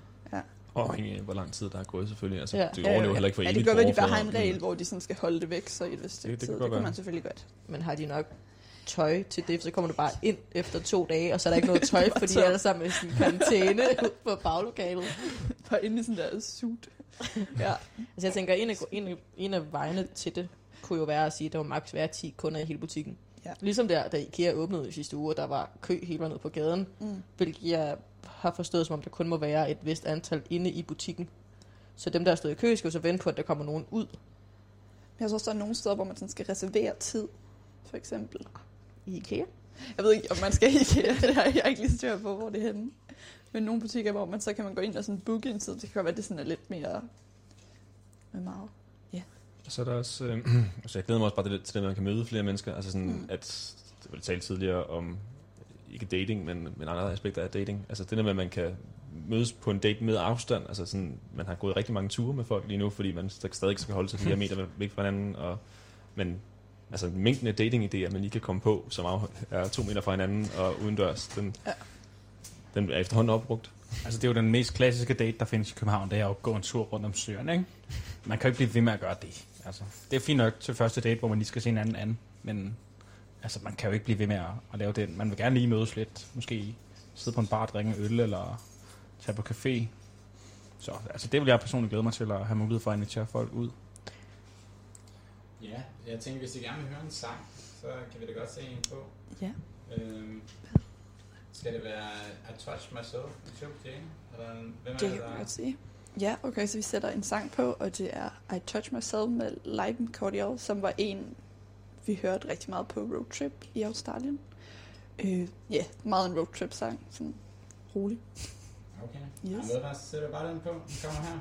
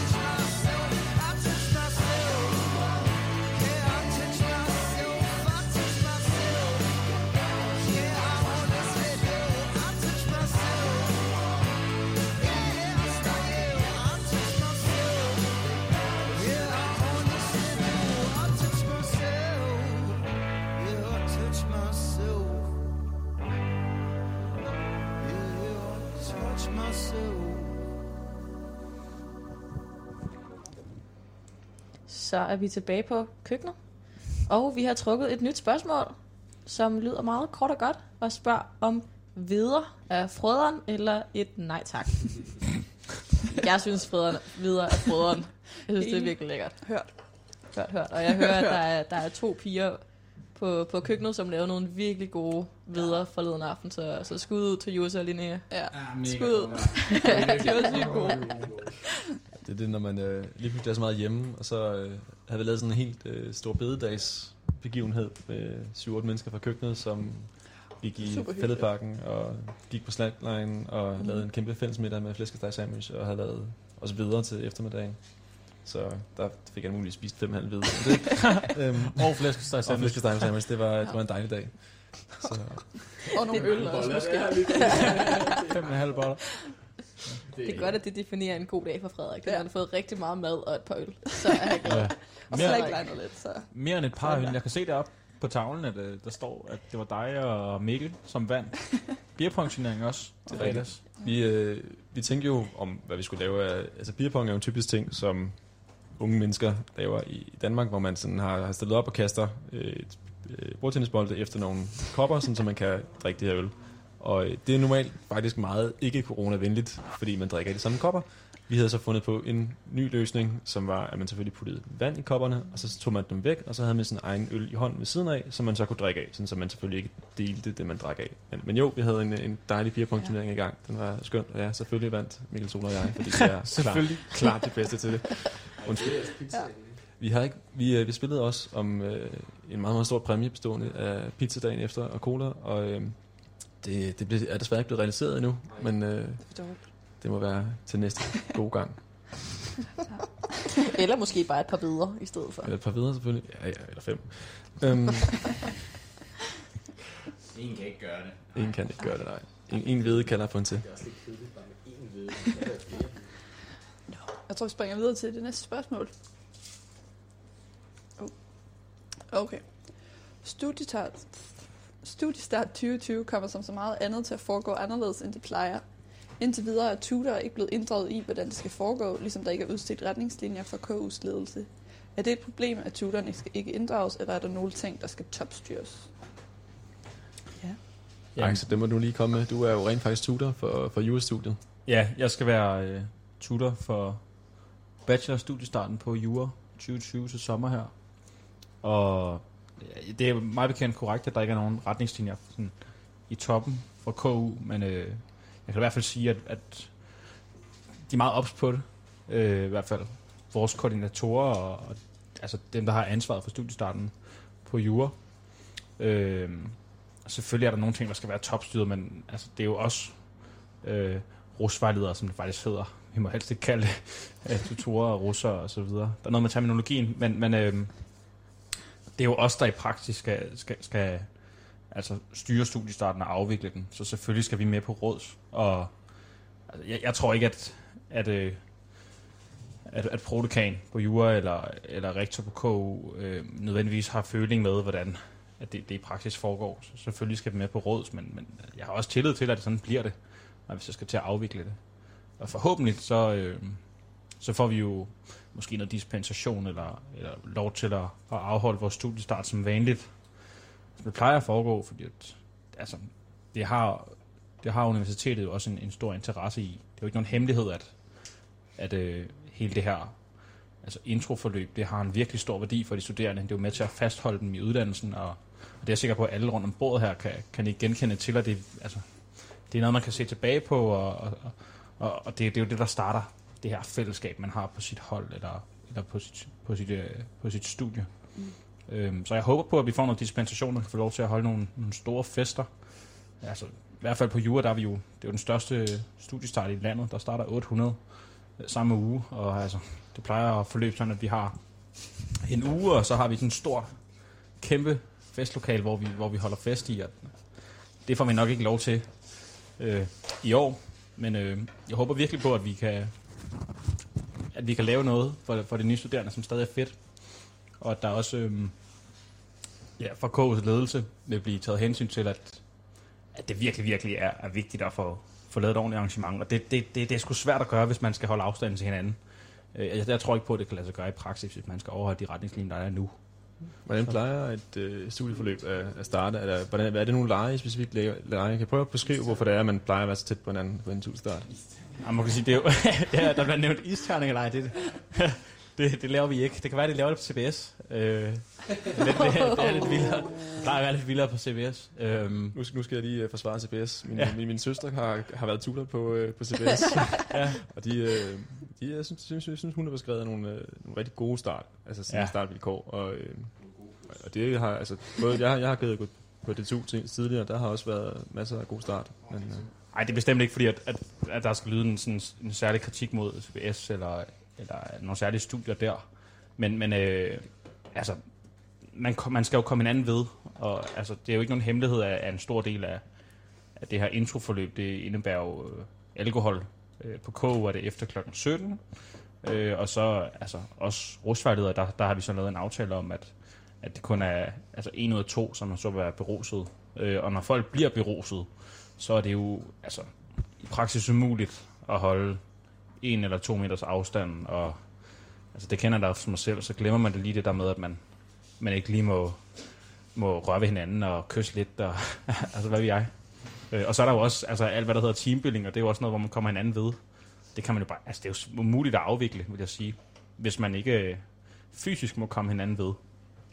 Øh, så det er simpelthen derfor, man, man lærer hinanden at kende ved at være tætte på hinanden og udfordre nogle grænser.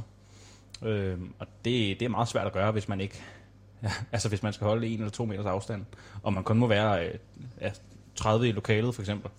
Det er jo sådan, at holdene på jure, når vi starter, de, der er jo 35 til 38 på hvert hold. Så Mm. mm. altså, det vil slet ikke kunne blive afviklet, hvis, hvis, øh, hvis reglerne er, som de er nu. Man kan håbe på, at, at de fra KU's ledelse bare lige nu er så maksimalt presset med, altså med alle mulige andre ting, de skal tage stilling til. Så studiestart om tre måneder, tre og en halv, fire måneder endda, er nok et par punkter nede på prioriteringslisten i forhold til at få afviklet bachelorprojekter og kandidatprojekter og alle dem, som bliver færdiguddannet og alle de eksamener, som lige pludselig skal afvikles på nogle andre måder, og de dispensationsansøgninger, der kommer. Ja, helt bestemt. Og altså, der, fra min side skal der heller ikke lyde, lyde nogen kritik af KU mm. på nogen måde. Øh, jeg synes, at der er andre ting, som er langt højere prioritet. Og virkeligheden er jo også den, at altså, langt størstedelen af den forberedelse, der er af studiestarten, den, den ligger jo i hvert fald i rusforlederregi i løbet af sommerferien, typisk i august. Jeg ved også, at jeg skulle mene, det foregår nogenlunde på samme måde på medicin, som er også et kæmpe studie. Øh, så jeg, jeg vil sige, det, det er alt for tidligt at begynde at, altså, at, at rette den kritik. Mm. Øh, det er jo klart, at allerede nu, altså os rusforledere, vi bliver udvalgt, øh, ja, hvornår var det? det? Det er cirka halvanden måned siden, og så er der jo sådan et, et forløb, hvor vi skal ryste sammen. Og det har jo helt, helt klart, det er jo helt klart blevet påvirket af, at vi ikke må se, se hinanden. Så vi har afholdt møder over Zoom, og så har man kunne se altså et par stykker i privaten, i det omfang, som folk de øh, ligesom tør. øhm, så ja, det, det kommer nok til at have betydning for, hvordan vi ligesom internt i rusvalgledergruppen øh, omgås hinanden, og altså, hvor, hvor sammenrystet vi bliver. Det er jo en forudsætning for, at vi kan afholde en god studiestart. Det er jo, at vi er, er rystet sammen. Men øh, altså, det kan man jo bare udskyde lidt. Så bliver det bare lidt mere komprimeret, det her forløb i august. Øh, jeg har sådan set tillid til, at det nok skal gå fint. Mm. Og at vi også i det store hele kan få lov til at afvikle studiestarten, som vi, vi plejer at gøre. Der er jo også snak om, at forsamlingen, eller forsamlingsantallet kan blive hævet til 30 eller 50 mennesker i omkring august, mm. hvis ikke tidligere. Ja. Så det- må ikke, at det nok skal blive godt. Det leder os direkte til næste spørgsmål. Hvis alt går vel, hæves forsamlingsforbuddet til 30 til 50 den 8. juni, sammen med de fleste kulturtilbud. Har I sommerferieplaner, der afhænger af det, og hvad glæder I er mest til at se og opleve?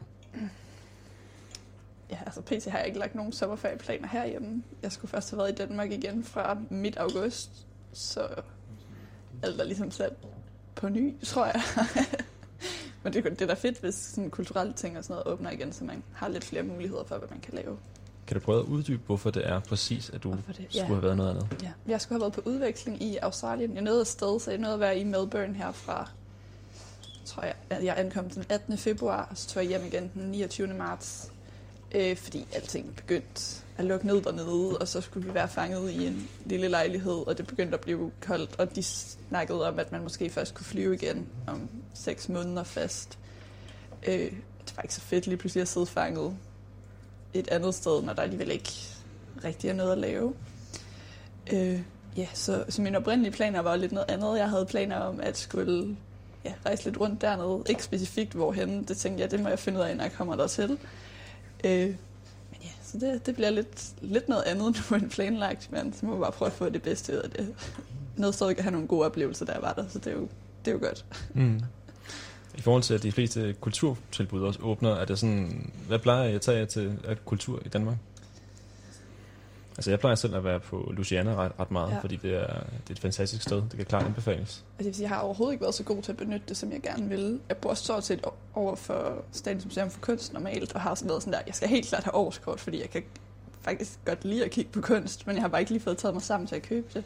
Og så helt klart også Louisiana er mega fedt, også fordi det er bare nogle altså, fed bygning og flotte omgivelser og ja, fede udstillinger også generelt. Jeg tænker i hvert fald helt klart, at man skal benytte sig noget mere af alle museerne. Man får jo ikke mulighed for det nu. Mig bekendt er det jo stadig lukket hen over sommeren museer, er det ikke? Det kan godt være, der står bare de fleste til Ja. kulturtilbud. Jeg har ikke øh, selv nogen specifikke idéer om museer. Altså hvis jeg skulle nævne et, som jeg benytter mig meget af, så er det jo festivaler, men Mm. altså det er jo, det kommer jo ikke til at ske jo, desværre. Øh, alternativt, ja, museer. Øh, små koncerter kunne også være dejligt, særligt i det frie. Mm. Øhm, jeg kan også godt tænke mig at komme i biografen. Ja. Det er også relativt nemt at åbne for, vil jeg mene. Der kan man jo bare sige, at den ene række, der må der sidde to. Men altså med to meters afstand, ikke? Og så kan man komme ind og se en film. Øhm, men ja, altså jeg tror, jeg har personligt ikke selv nogen vilde sommer, sommerplaner her. De ligesom, dem har jeg ligesom bare lagt på is, efter, efter coronaen kom til Danmark. Men øh, jeg håber virkelig på, at min søster, hun kan få lov til at... Hun går i 3.G. Øh, og jeg håber virkelig på, at hun kan få lov til at afholde øh, et studentergilde, og at de kan få lov til at køre vogntur. Så det, det er faktisk det eneste, jeg sådan har forhåbninger om, om den sommer her, det er, at hun kan få lov til at afvikle det. Jeg tror, jeg skulle, jeg skulle have været på sådan et, et femdages seminar med noget frivilligt arbejde, hvor vi plejer at være et sted mellem 50 og, og 60 mennesker, som er der og, og har nogle, nogle foredrag hver dag og laver nogle workshops og, og videreudvikler vores, vores koncept, som, som omhandler seksuel undervisning i folkeskolen. Det hænger en meget, meget tynd tråd lige nu, i det vi plejer at være så mange mennesker, og der ofte er, er fest om aftenen i den ene eller den anden forstand. Og den måde, altså når vi er så mange mennesker, og det, altså tidligere har det jo været buffet, hvor man har taget, taget mad, og man har sovet i en stor sovesal med madrasser på gulvet, fordi det, altså vi har booket en lejrhytte, og så kommer 60 unge mennesker troppende op med deres sovepose. Det ved jeg, der bliver arbejdet rigtig hårdt på, bliver lavet til sådan måske online version, eller sådan halv mødes i virkeligheden, og det er jeg virkelig ærgerlig over, Mm. ikke kommer til at, at lade sig gøre, som det plejer, fordi det plejer virkelig at være, være en god uge. Virkelig, virkelig hyggelig uge. Det er jeg helt enig i. Jeg skulle også have været med på, på samme tur med den forening, der hedder Sexexpressen. Øhm, og vi havde også et, et vinterseminar, som også er blevet aflyst på grund af det, som vi også skulle få fonde, som vi skulle have øhm, fået til at give os tilladelse til at afholde det på et andet tidspunkt. Og vi bliver ved med at udskyde de her planer og lave planer for, at vi håber på, at vi kan komme, komme afsted øh, senere igen. Og det, det er så ærgerligt, at man lagt så meget tid og ja, ressourcer i at få arrangeret et eller andet kæmpestort ting, mm. eller arrangement, og så, så bliver det bare hivet væk under en, og det kan jeg, ja, jeg er nok ikke de eneste overhovedet. Det er nok, Nej. det gælder for alle, der arrangerer alt. Ja. Jeg vil sige, det er også et ret godt altså, tiltag i forhold til, at unge netop kan lære noget. For det er sådan noget med, at de også kan stille jer spørgsmål frit og sådan noget bagefter, ikke? Eller hvordan man skriver spørgsmål ned. Det er rigtigt. Øhm, det, det vi gør, det er jo som sagt at undervise øh, i 7., 8. og 9. klasser i seksualundervisning, mm. øh, hvor vi tager en hel dag, hvor vi simpelthen i 6 timer øh, underviser i en masse hårde emner, som for eksempel altså anatomi, sådan, hvordan, hvordan ser altså, kønsdelene ud, øh, og hvordan, hvad, altså, hvad har vi af seksuelt, seksuelt overført sygdomme, hvordan beskytter vi os mod dem, og, og så videre. Og så er det også nogle ting, som vi skal have med, som altså samtykke, og fortælle om, hvad er det, og hvordan sikrer man sig, at det, det kommer igennem, eller bliver forstået fra begge sider, så at sige. Mm. Og at øh, sådan noget billeddeling er også en typisk ting, vi kommer ind, og, og grænser, og så også bare køn identitet i det hele taget. Øhm, om det kan jo det kan være svært nok for os andre at, at nogle gange følge med i øhm, den diskussion, der kan komme om, om, hvor mange køn der er, og hvordan man taler om det, og hvordan man respekterer, andre har, har en anden måde at leve på, eller har nogle andre præferencer, end man selv lige kan forstå, eller, eller typisk er blevet bekendt med. Ikke? Mm. Så jeg synes, det er sindssygt vigtigt, at jeg skulle selv have undervist fire gange i marts, som alle sammen bliver aflyst. Øh, og det, det er så ærgerligt, at der er så mange folkeskoleelever, som ikke får den undervisning. Ja. Altså, det er, det er en kæmpe del af ens identitet og liv senere hen. Det her med omgang med, med det, man synes, der er sjovt, og forhold og kærlighed. Altså, jeg tror, at seksuel undervisning på mange skoler er meget... Altså minimalt, så har man den der 6 været en gang om året i et par år, og det, det er ligesom det, man får. Ja, det er, ret- det er ret underligt, altså sådan, fordi det er jo en, en, en ting, som de skal undervise i. Altså det er, per, per lov skal man have seksuel undervisning. Det eneste er, at der er blevet tildelt 0 timer Mm. og 0 ressourcer. Så det, er- der er ikke, der er ikke, det er ikke på skemaet specifikt, og det, det gør, at man, man skal bruge andre tilbud.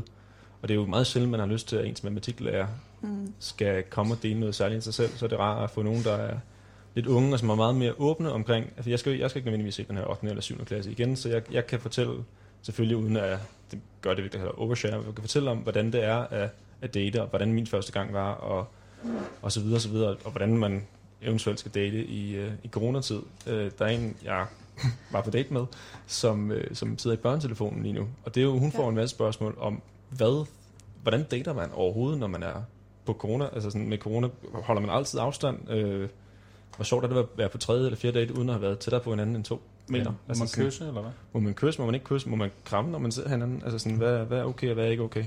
Ja, jeg synes jo, det er lidt synd, at, øh, at Søren, Søren Brostrøm, han først var ude der efter en måned eller sådan noget, og sige, at man må altså godt date, og man må godt øh, have sex, og det er sundt og sådan noget. Skud ud Ja, til altså Søren B. Ja, Søren B., altså, den dag, der var han sgu Danmarks største wingman. Altså. Det var han virkelig. Ej, jeg synes, det er da helt vildt, at, man, at, at der går en måned før, at, at man får det at vide. Det er, ja. det, det er måske, fordi der er, det er primært er unge mennesker, som, øh, som er single og har hele det her datingliv. Og det er jo med, at de ikke andre ikke har tænkt det. Altså nu er han så også single. Altså, så Ja, det er også Det var det derfor, han prioriterede det. udtalte, at han blev for træt af det. Lige pludselig var han, nej, nu skal det fandme være. Han har selv lige behov for en date. Ja, det må godt. Jeg har sagt til hele Danmark, at det godt må. Mm, jeg mente det. Det var ikke bare for at komme i bukserne på dig. ja, ja. Skud til Sørbro. Ja. Ja, En dejlig mand. Skud. skud ud. Jeg tænker, vi, vi skal tage et nyt spørgsmål. Vi kan også spille en sang til det. I kan også godt Vi spille kunne også spille en sang. en sang først, ja. Hvilken sang skal vi spille? Nå, men det var jeg. der Hvad er den næste på? Jeg tror, det er dig, der har den næste på. Again Outer Day. Here. It's me. Outer Here. Outer Here, det er simpelthen øh, vores, min, min, min og min kærestes og min kærestes roommates version af vores karantænesang, som blev spillet rigtig meget de første to uger, øh, da jeg boede der, og så blev vi lidt træt af den. Men øh, den er skide god, så her kommer den. Get me out of here,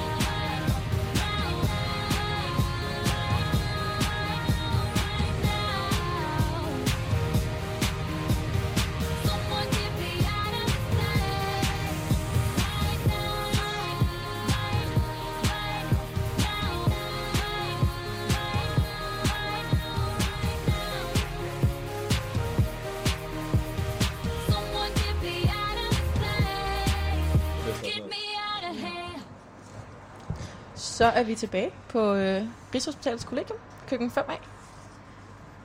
Jeg tror rigtig gerne, at der var nogen, der lige ville spille øh, Radio Loud jinglen endnu en gang, så den får jeg lige, fordi den er fed.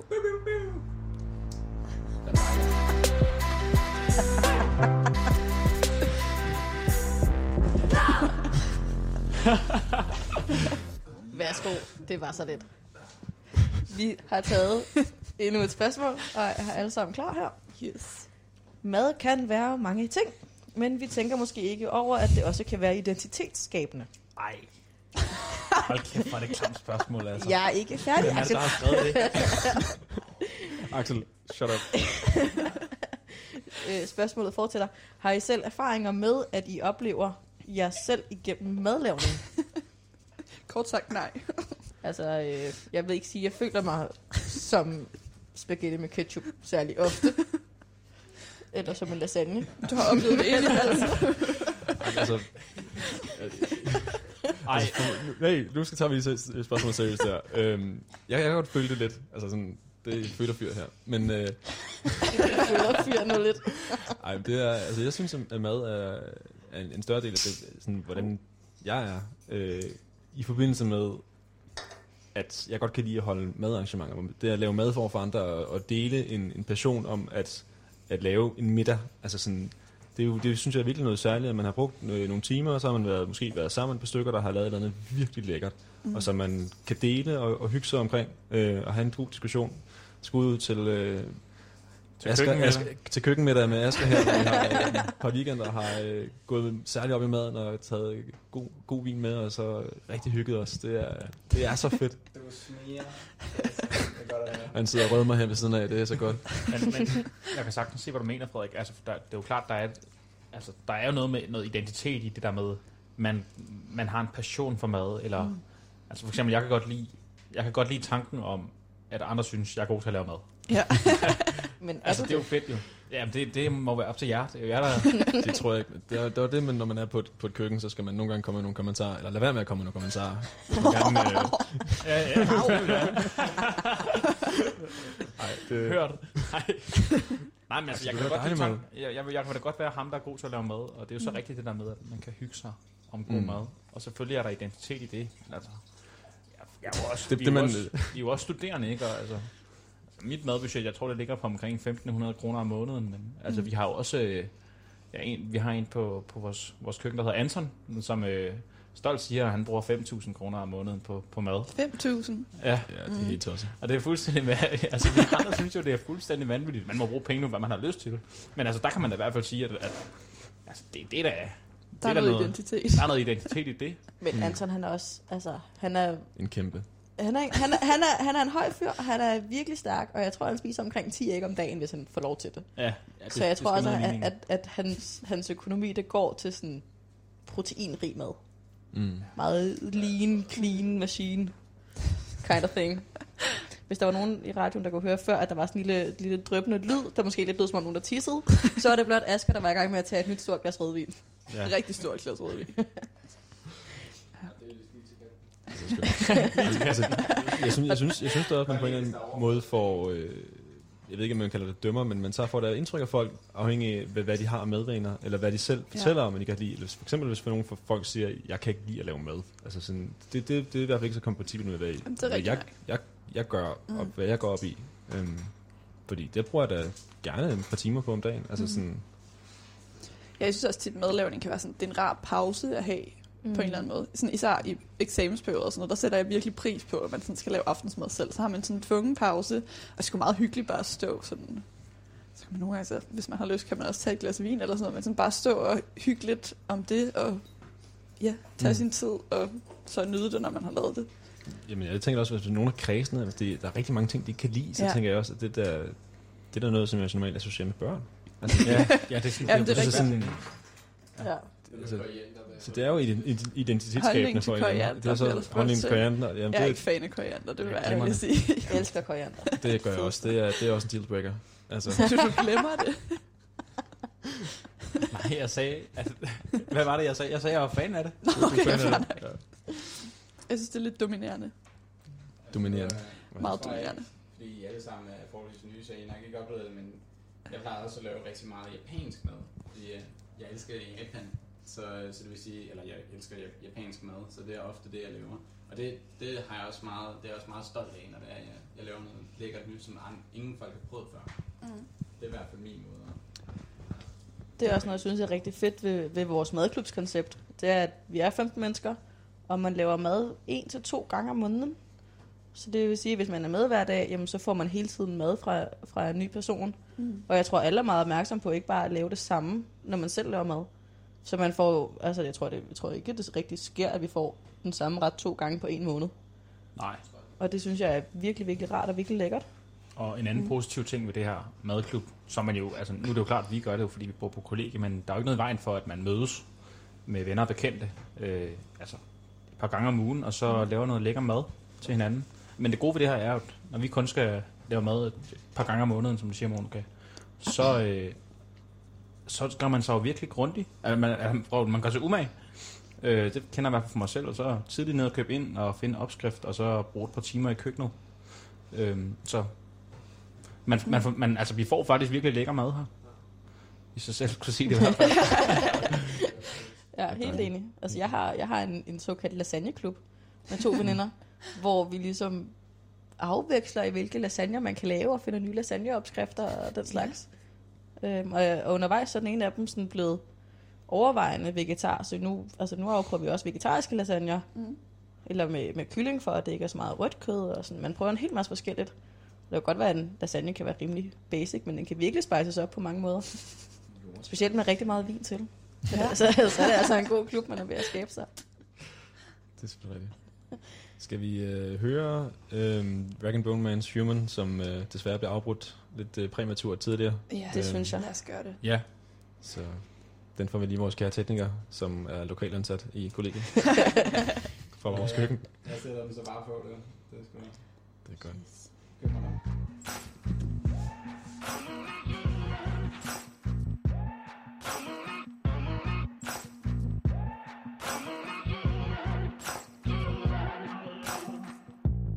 Maybe I'm foolish, maybe I'm blind. Thinking I can see through this and see what's behind. Got no way to prove it, so maybe I'm lying. But I'm only human after all. I'm only human after all. Don't put your blame on me. Don't put your blame on me. Take a look in the mirror. What do you see? See it clearer or are you deceived in what you believe? Cause I'm only human after all. And you're only human after all. Don't put the blame on me. Don't put your blame on me. Some people got the real problems.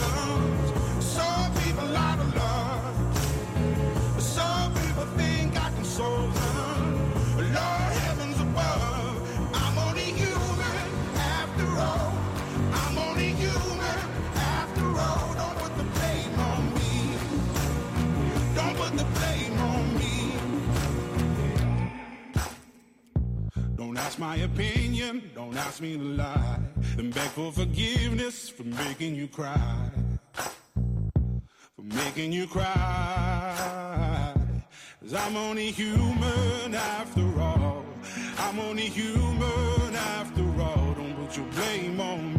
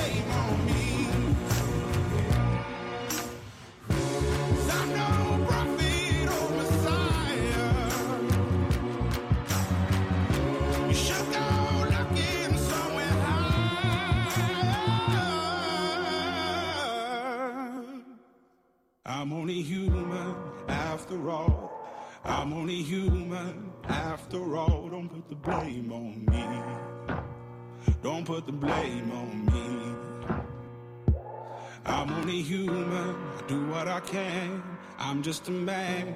I do what I can. Don't put the blame on me. Don't put your blame on me.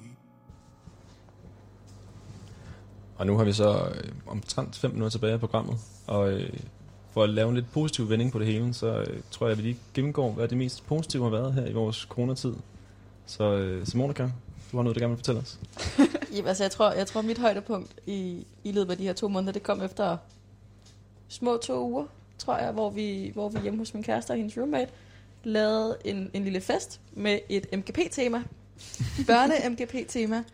Så vi havde hver især forberedt en, en quiz eller tegn og gæt med alle de fedeste børne-MGP-sange fra sådan 00 til 2010, mere eller mindre. Og vi var kun tre mennesker, men det udviklede sig til den fedeste fest til klokken halv fem om morgenen.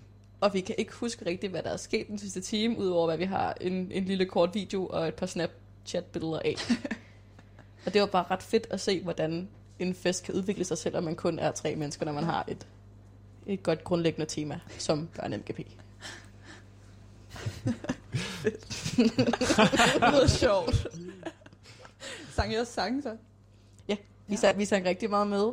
Nice. Vi havde øhm, snapbacks omvendt på, Ja. ja. og hættetrøjer og øh, solbriller, for ligesom at være lige så cool som, som Raz eller B-Boys. Ja. Altså, det var... Og så havde vi øh, musikvideoer kørende på fjernsynet ved siden af, og det var, altså, det var vildt. Der kom også lidt glimmer ind over. Så, Det skal til, det skal til. det, Ja. det, var, det var rigtig vildt. Det var en virkelig god fest. Ja. Altså, jeg har, jeg har lidt den fordel, at jeg inden for den første måneds tid, hvor corona er slået til her i Danmark, der var jeg i Australien, hvor der ikke rigtig var lukket ned. Øh, Så jeg har egentlig lavet en del fede ting. Altså, jeg har nået at være ude og surfe, og jeg har set emuer og kænguruer og sygt mange kakaduer. Og du er flyttet ind her. Og jeg er flyttet ind her. Det er også et højdepunkt. Ja. Det var rigtig godt. Nu har jeg været hjemme i Ringsted i fem uger. Meget godt at komme ind til byen igen og ses med andre folk end kun familien, selvom det da også var hyggeligt at være derhjemme lidt. Det var lidt presset, når man ikke har sit eget værelse helt længere, så det, det var sådan stuen, der lige blev base der. Øh, men ja, så jeg har egentlig haft en, en del fede oplevelser. Og så drukket en masse god, billig kaffe. Ja. De har, de har rigtig god kaffe i Melbourne. Det kan anbefales, hvis man tager til Australien. Nu var dollaren også lav, men jeg skulle ud til Melbournes kaffe. God kultur der. Man skal dog godt nok virkelig drikke mange kopper kaffe, før det kan betale sig. Men Ja, flybillet. det er det er meget spændende. Hvad med dig, Frederik? Ja, jeg, jeg, jeg tænker nok, at det, der har været det mest positive ved det hele, det har været at, at lære dem, man har faktisk på, på kollegiet her, med så meget bedre at kende, fordi man sammen går igennem en masse, en lidt presset situation, og man, man kommer tættere på hinanden, og man finder nye måder at, at have det hyggeligt på afstand øh, sammen med, og man, sådan, man, man er jo kreativ, altså på at finde på en anden måde at gøre det på. Mm. Det synes jeg er fedt, at man sådan bliver udfordret og, og finder løsninger, øh, og ikke bare ja, står i stillestand og tænker, at verden går under. Mm. Så det synes jeg er mega, mega, mega fedt. Jeg tænker også helt klart, at et kollegie er det fedeste sted at være i sådan en tid her. Altså, Helt klart. Ja. Altså sådan, det var også, det var også da vi, altså på vores kollega, der, der var rigtig mange medicinstuderende, som skulle i karantæne på en fredagsbar på, Mm. på medicinernes Ja. øhm, til ja, fred, eller fredagsbar. Og så, øhm, så vi havde 3-4 stykker, der skulle, der skulle være indelukket på et kollegieværelse på 15 kvadratmeter i to uger i streg.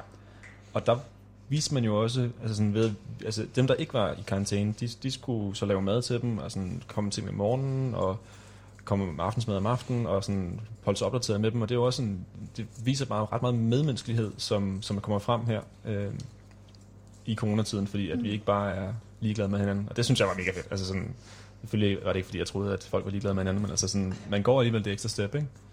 Øh, og det håber jeg da også, at alle andre øh, i ude samfundet har oplevet, at man, at man godt kan lide hinanden, Mm. eller man har sat Man har vist lidt mere omsorg. Ja, altså man har også i de forskellige opgange rundt omkring i, i København, har der også mange, der har, har sagt, øh, hvis der er, vi har behov for nogen til at handle om jer, fordi, eller øh, handle for jer, øh, hvis der er nogle ældre på bordet, så vil vi gerne gøre det. Altså Mm. sådan, og det, det synes jeg da er mega fedt. Altså det er ikke noget, man normalt ser. Ja, altså jeg, vil, jeg tror ikke, jeg vil sige sådan nogen begivenhed. Jeg tror mere, at, at det, jeg virkelig har sat pris på, det er, at jeg har fået anledning til at at tænke en hel del over de, altså, det liv, jeg har, øh, når det nu er vendt på hovedet i den tid her, og de valg, man træffer, og hvad man gerne vil bruge sin fremtid på. Så ja, altså, der har været tid til mange overvejelser, og også mm. generelt, altså, hvordan man har det også, og hvor taknemmelig man er for, for at bo her i sådan en svær tid her. Mm. Så for lige at slutte af, så vil jeg sige til alle unge mennesker derude, jeg vil virkelig anbefale at, komme og bo hos os, hvis I kan, eller et andet sted. Vi afslutter programmet nu. Nu kommer radioavisen på. Ha' en rigtig, rigtig god aften.